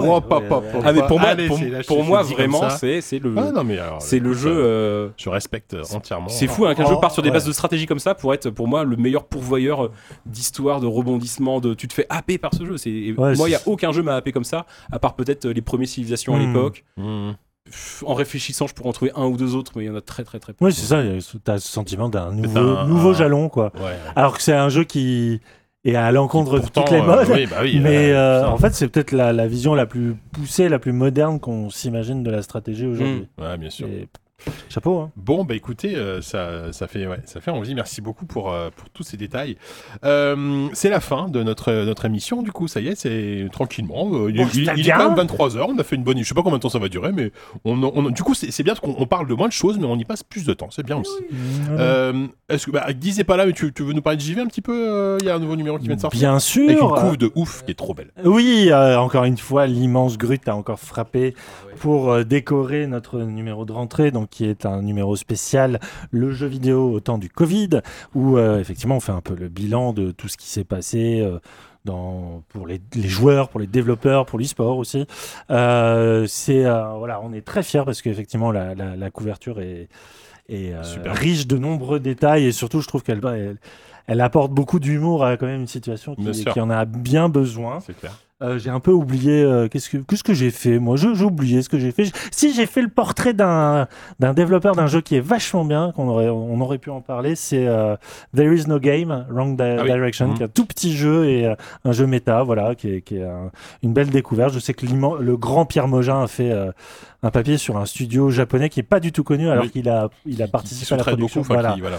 et c'est euh, c'est une super enquête voilà il y a plein voilà il y a plein de choses et puis on prépare la suite Ok, tranquille. euh, et puis il y a le hors-série PlayStation 2. euh, oui, qui est toujours, toujours en casque. Toujours en casque, tout Super. à fait. Walou. Et moi, j'aurais voulu le dire au début Euh, du podcast peu- pour faire de la pub, j'ai pas pensé. Bah, il y, a y la rentrée aussi des autres podcasts qui doivent. euh, Il y a la rentrée des autres Oui, podcasts. c'est vrai, Mais avant de parler de rentrée, je voulais juste dire, parce que nous, Vérifiction, on est en train de réfléchir le podcast de fact-checking des séries télé, bien sûr, 4 ou 5 épisodes, je sais plus. Ah, c'est juste des séries télé Euh, Donc j'avais fait Au début- 1917. Au début, oui. Oui, Qu'est-ce que c'est que cette forfaiture. Non, mais des oui. œuvres de fiction, mais il y a Oui. eu beaucoup, beaucoup de séries télé. Euh, oh, quoi que non, c'est moite-moite, c'est moite-moite, t'as raison. Bah oui. Et euh, comme cet été, on en a pas fait, et que là, on, à la rentrée, on met un peu de temps, on a une, un- une ou deux idées de sujets, il faut qu'on arrive à trancher, à trouver le temps, mais du coup, comme on s'est un peu ennuyé pendant l'été, on a fait un livre Vérifiction. et on a, Putain, génial. on a fait un livre qui sort euh, le 8 octobre, je crois. Ah, donc ça sent vraiment, ça rigole pas. Quoi. Ouais, ouais, qui sera en librairie, à la Fnac, euh, Amazon, votre libraire, libraire préféré. Ça sort aux éditions Grund. Et euh, pas ça. Hein. Pas Grut. C'est. euh, Et ça s'appelle comment Vérification ça s'appelle. euh, Et c'est dédié à quoi et Plus en détail. ça s'appelle. Ça s'appelle The Cr- le vrai du faux, ça, The Crown. c'est écrit Crown. vérification seulement derrière l'éditeur, c'est du vérification, vous en vendrez pas beaucoup là-dessus. Ils ont mis seulement vérification quatrième de couverture. Mais c'est uniquement The Ah, Crown. focus sur Parce The qu'il faut Crown. rappeler que vous avez fait une émission sur The Crown Ah, avec, avec- en guest quand même. Avec Il Stéphane même Bern. avoir Il conscience était que là. Stéphane il Bern, était, voilà, dans- il était peut-être à ma dans place. la je sais pas. dans Ça, le il sous-sol était de quand Stéphane Bern, il même. était à la place. Là maintenant, plus personne ne s'assoit maintenant c'est sanctifié. incroyable quand même. Et d'ailleurs, c'est pour ça que maintenant on parle de Crusader Kings à mots choisis et de Dynasty et tout ça. Ah, Mais- je rêverais de voir Stéphane Bern jouer à Crusader Ah Kings. bah, enfin, on, va- Ah, on, on- on- incroyable. on- Ah on ouais, l'invitera. ouais. On le réinvitera, c'était un très bon client. Et, euh, et bon, là, dans- avec, euh, avec Stéphane, on avait juste uniquement, on avait un peu survolé en une heure la saison 3. Là, on revient sur 200 pages sur les trois saisons entières. Et euh, franchement, euh, c'est assez. Je pense que si vous avez vu, si vous avez pas vu la série, honnêtement, l'achetez pas. Si vous avez vu, ah non, mais, Non, mais oui, ça a bon c'est intérêt. ah non, mais Ça a bon intérêt, je comprends. je ouais. reviens par derrière pour dire, par contre, si vous avez acheté la série, c'est obligatoire de l'acheter. Parce que si vous, Vous avez avez vu la série, vu la si vous avez la série, c'est. Ouais, j'ai pas vu la série, ça m'a fait chier, mais je 9 l'achèterai quand même. Mais 9 t'es euros par mois truc. Netflix, allez-y, ça coûte rien. Mais euh, voilà, on c'est un beau bouquin qui sort et je suis assez content que ZQSD on sorte un, bouquin. C'est ouf ça, ouais. c'est Un, Ouais. parti- un partenariat certes avec un. Est-ce qu'il y aura un petit macaron ZQSD quelque part dans le livre ou pas du tout? Il y a le logo vérification et avec euh, marqué ZQSD.fr en dessous. Bah voilà. Bah, Normalement, hein, ouais, ouais, je faudrait que je regarde les épreuves finales, mais il me semble, ouais, ouais. Et ça sort quand, pardon? Tu Ça sort le 8 octobre. Oui, bah dis donc dans. C'est parfait pour Noël. En plus, la saison, voilà. le 15 octobre, le de 15 Noël, novembre, parfait. il y a la saison 4 de. Comme ça, voilà, vous avez le temps de binger euh, The Crown et après vous achetez le bouquin direct. Ah ouais. Et, et l'argent revient à ZQSD ou pas Je crois pas. revient en partie à un des mecs de ZQSD. et on l'a écrit, je cite mes co-auteurs, on était trois, on l'a Oui. écrit avec, euh, avec Geoffrey qui, qui fait vérification avec moi. Euh, et euh, Morgane ne pouvait pas parce qu'elle bossait sur un autre bouquin, euh, je sais pas si elle a annoncé. Donc, euh, mais c'est un sujet très très très ZQSD compatible qui est un peu dans notre univers et qui à mon avis va être très cool aussi. Euh, et euh, du coup pour la remplacer, on a fait appel à, Pierre Trouvé qui est un collègue et un copain de, du monde et qui du coup on l'a écrit tous les trois. Voilà, Mais bah dis donc, 8 formidable. octobre.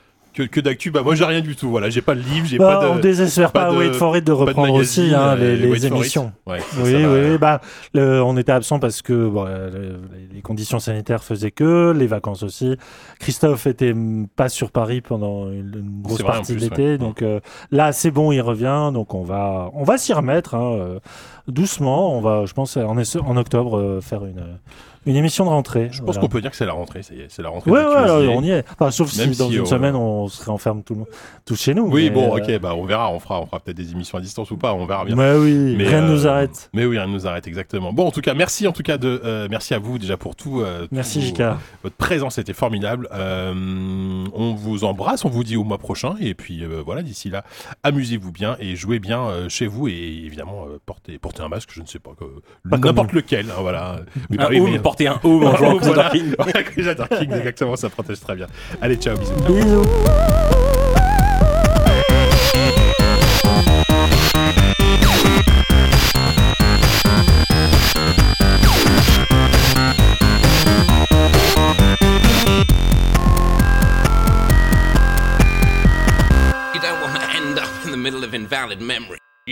Oh putain, j'ai les oreilles qui suent.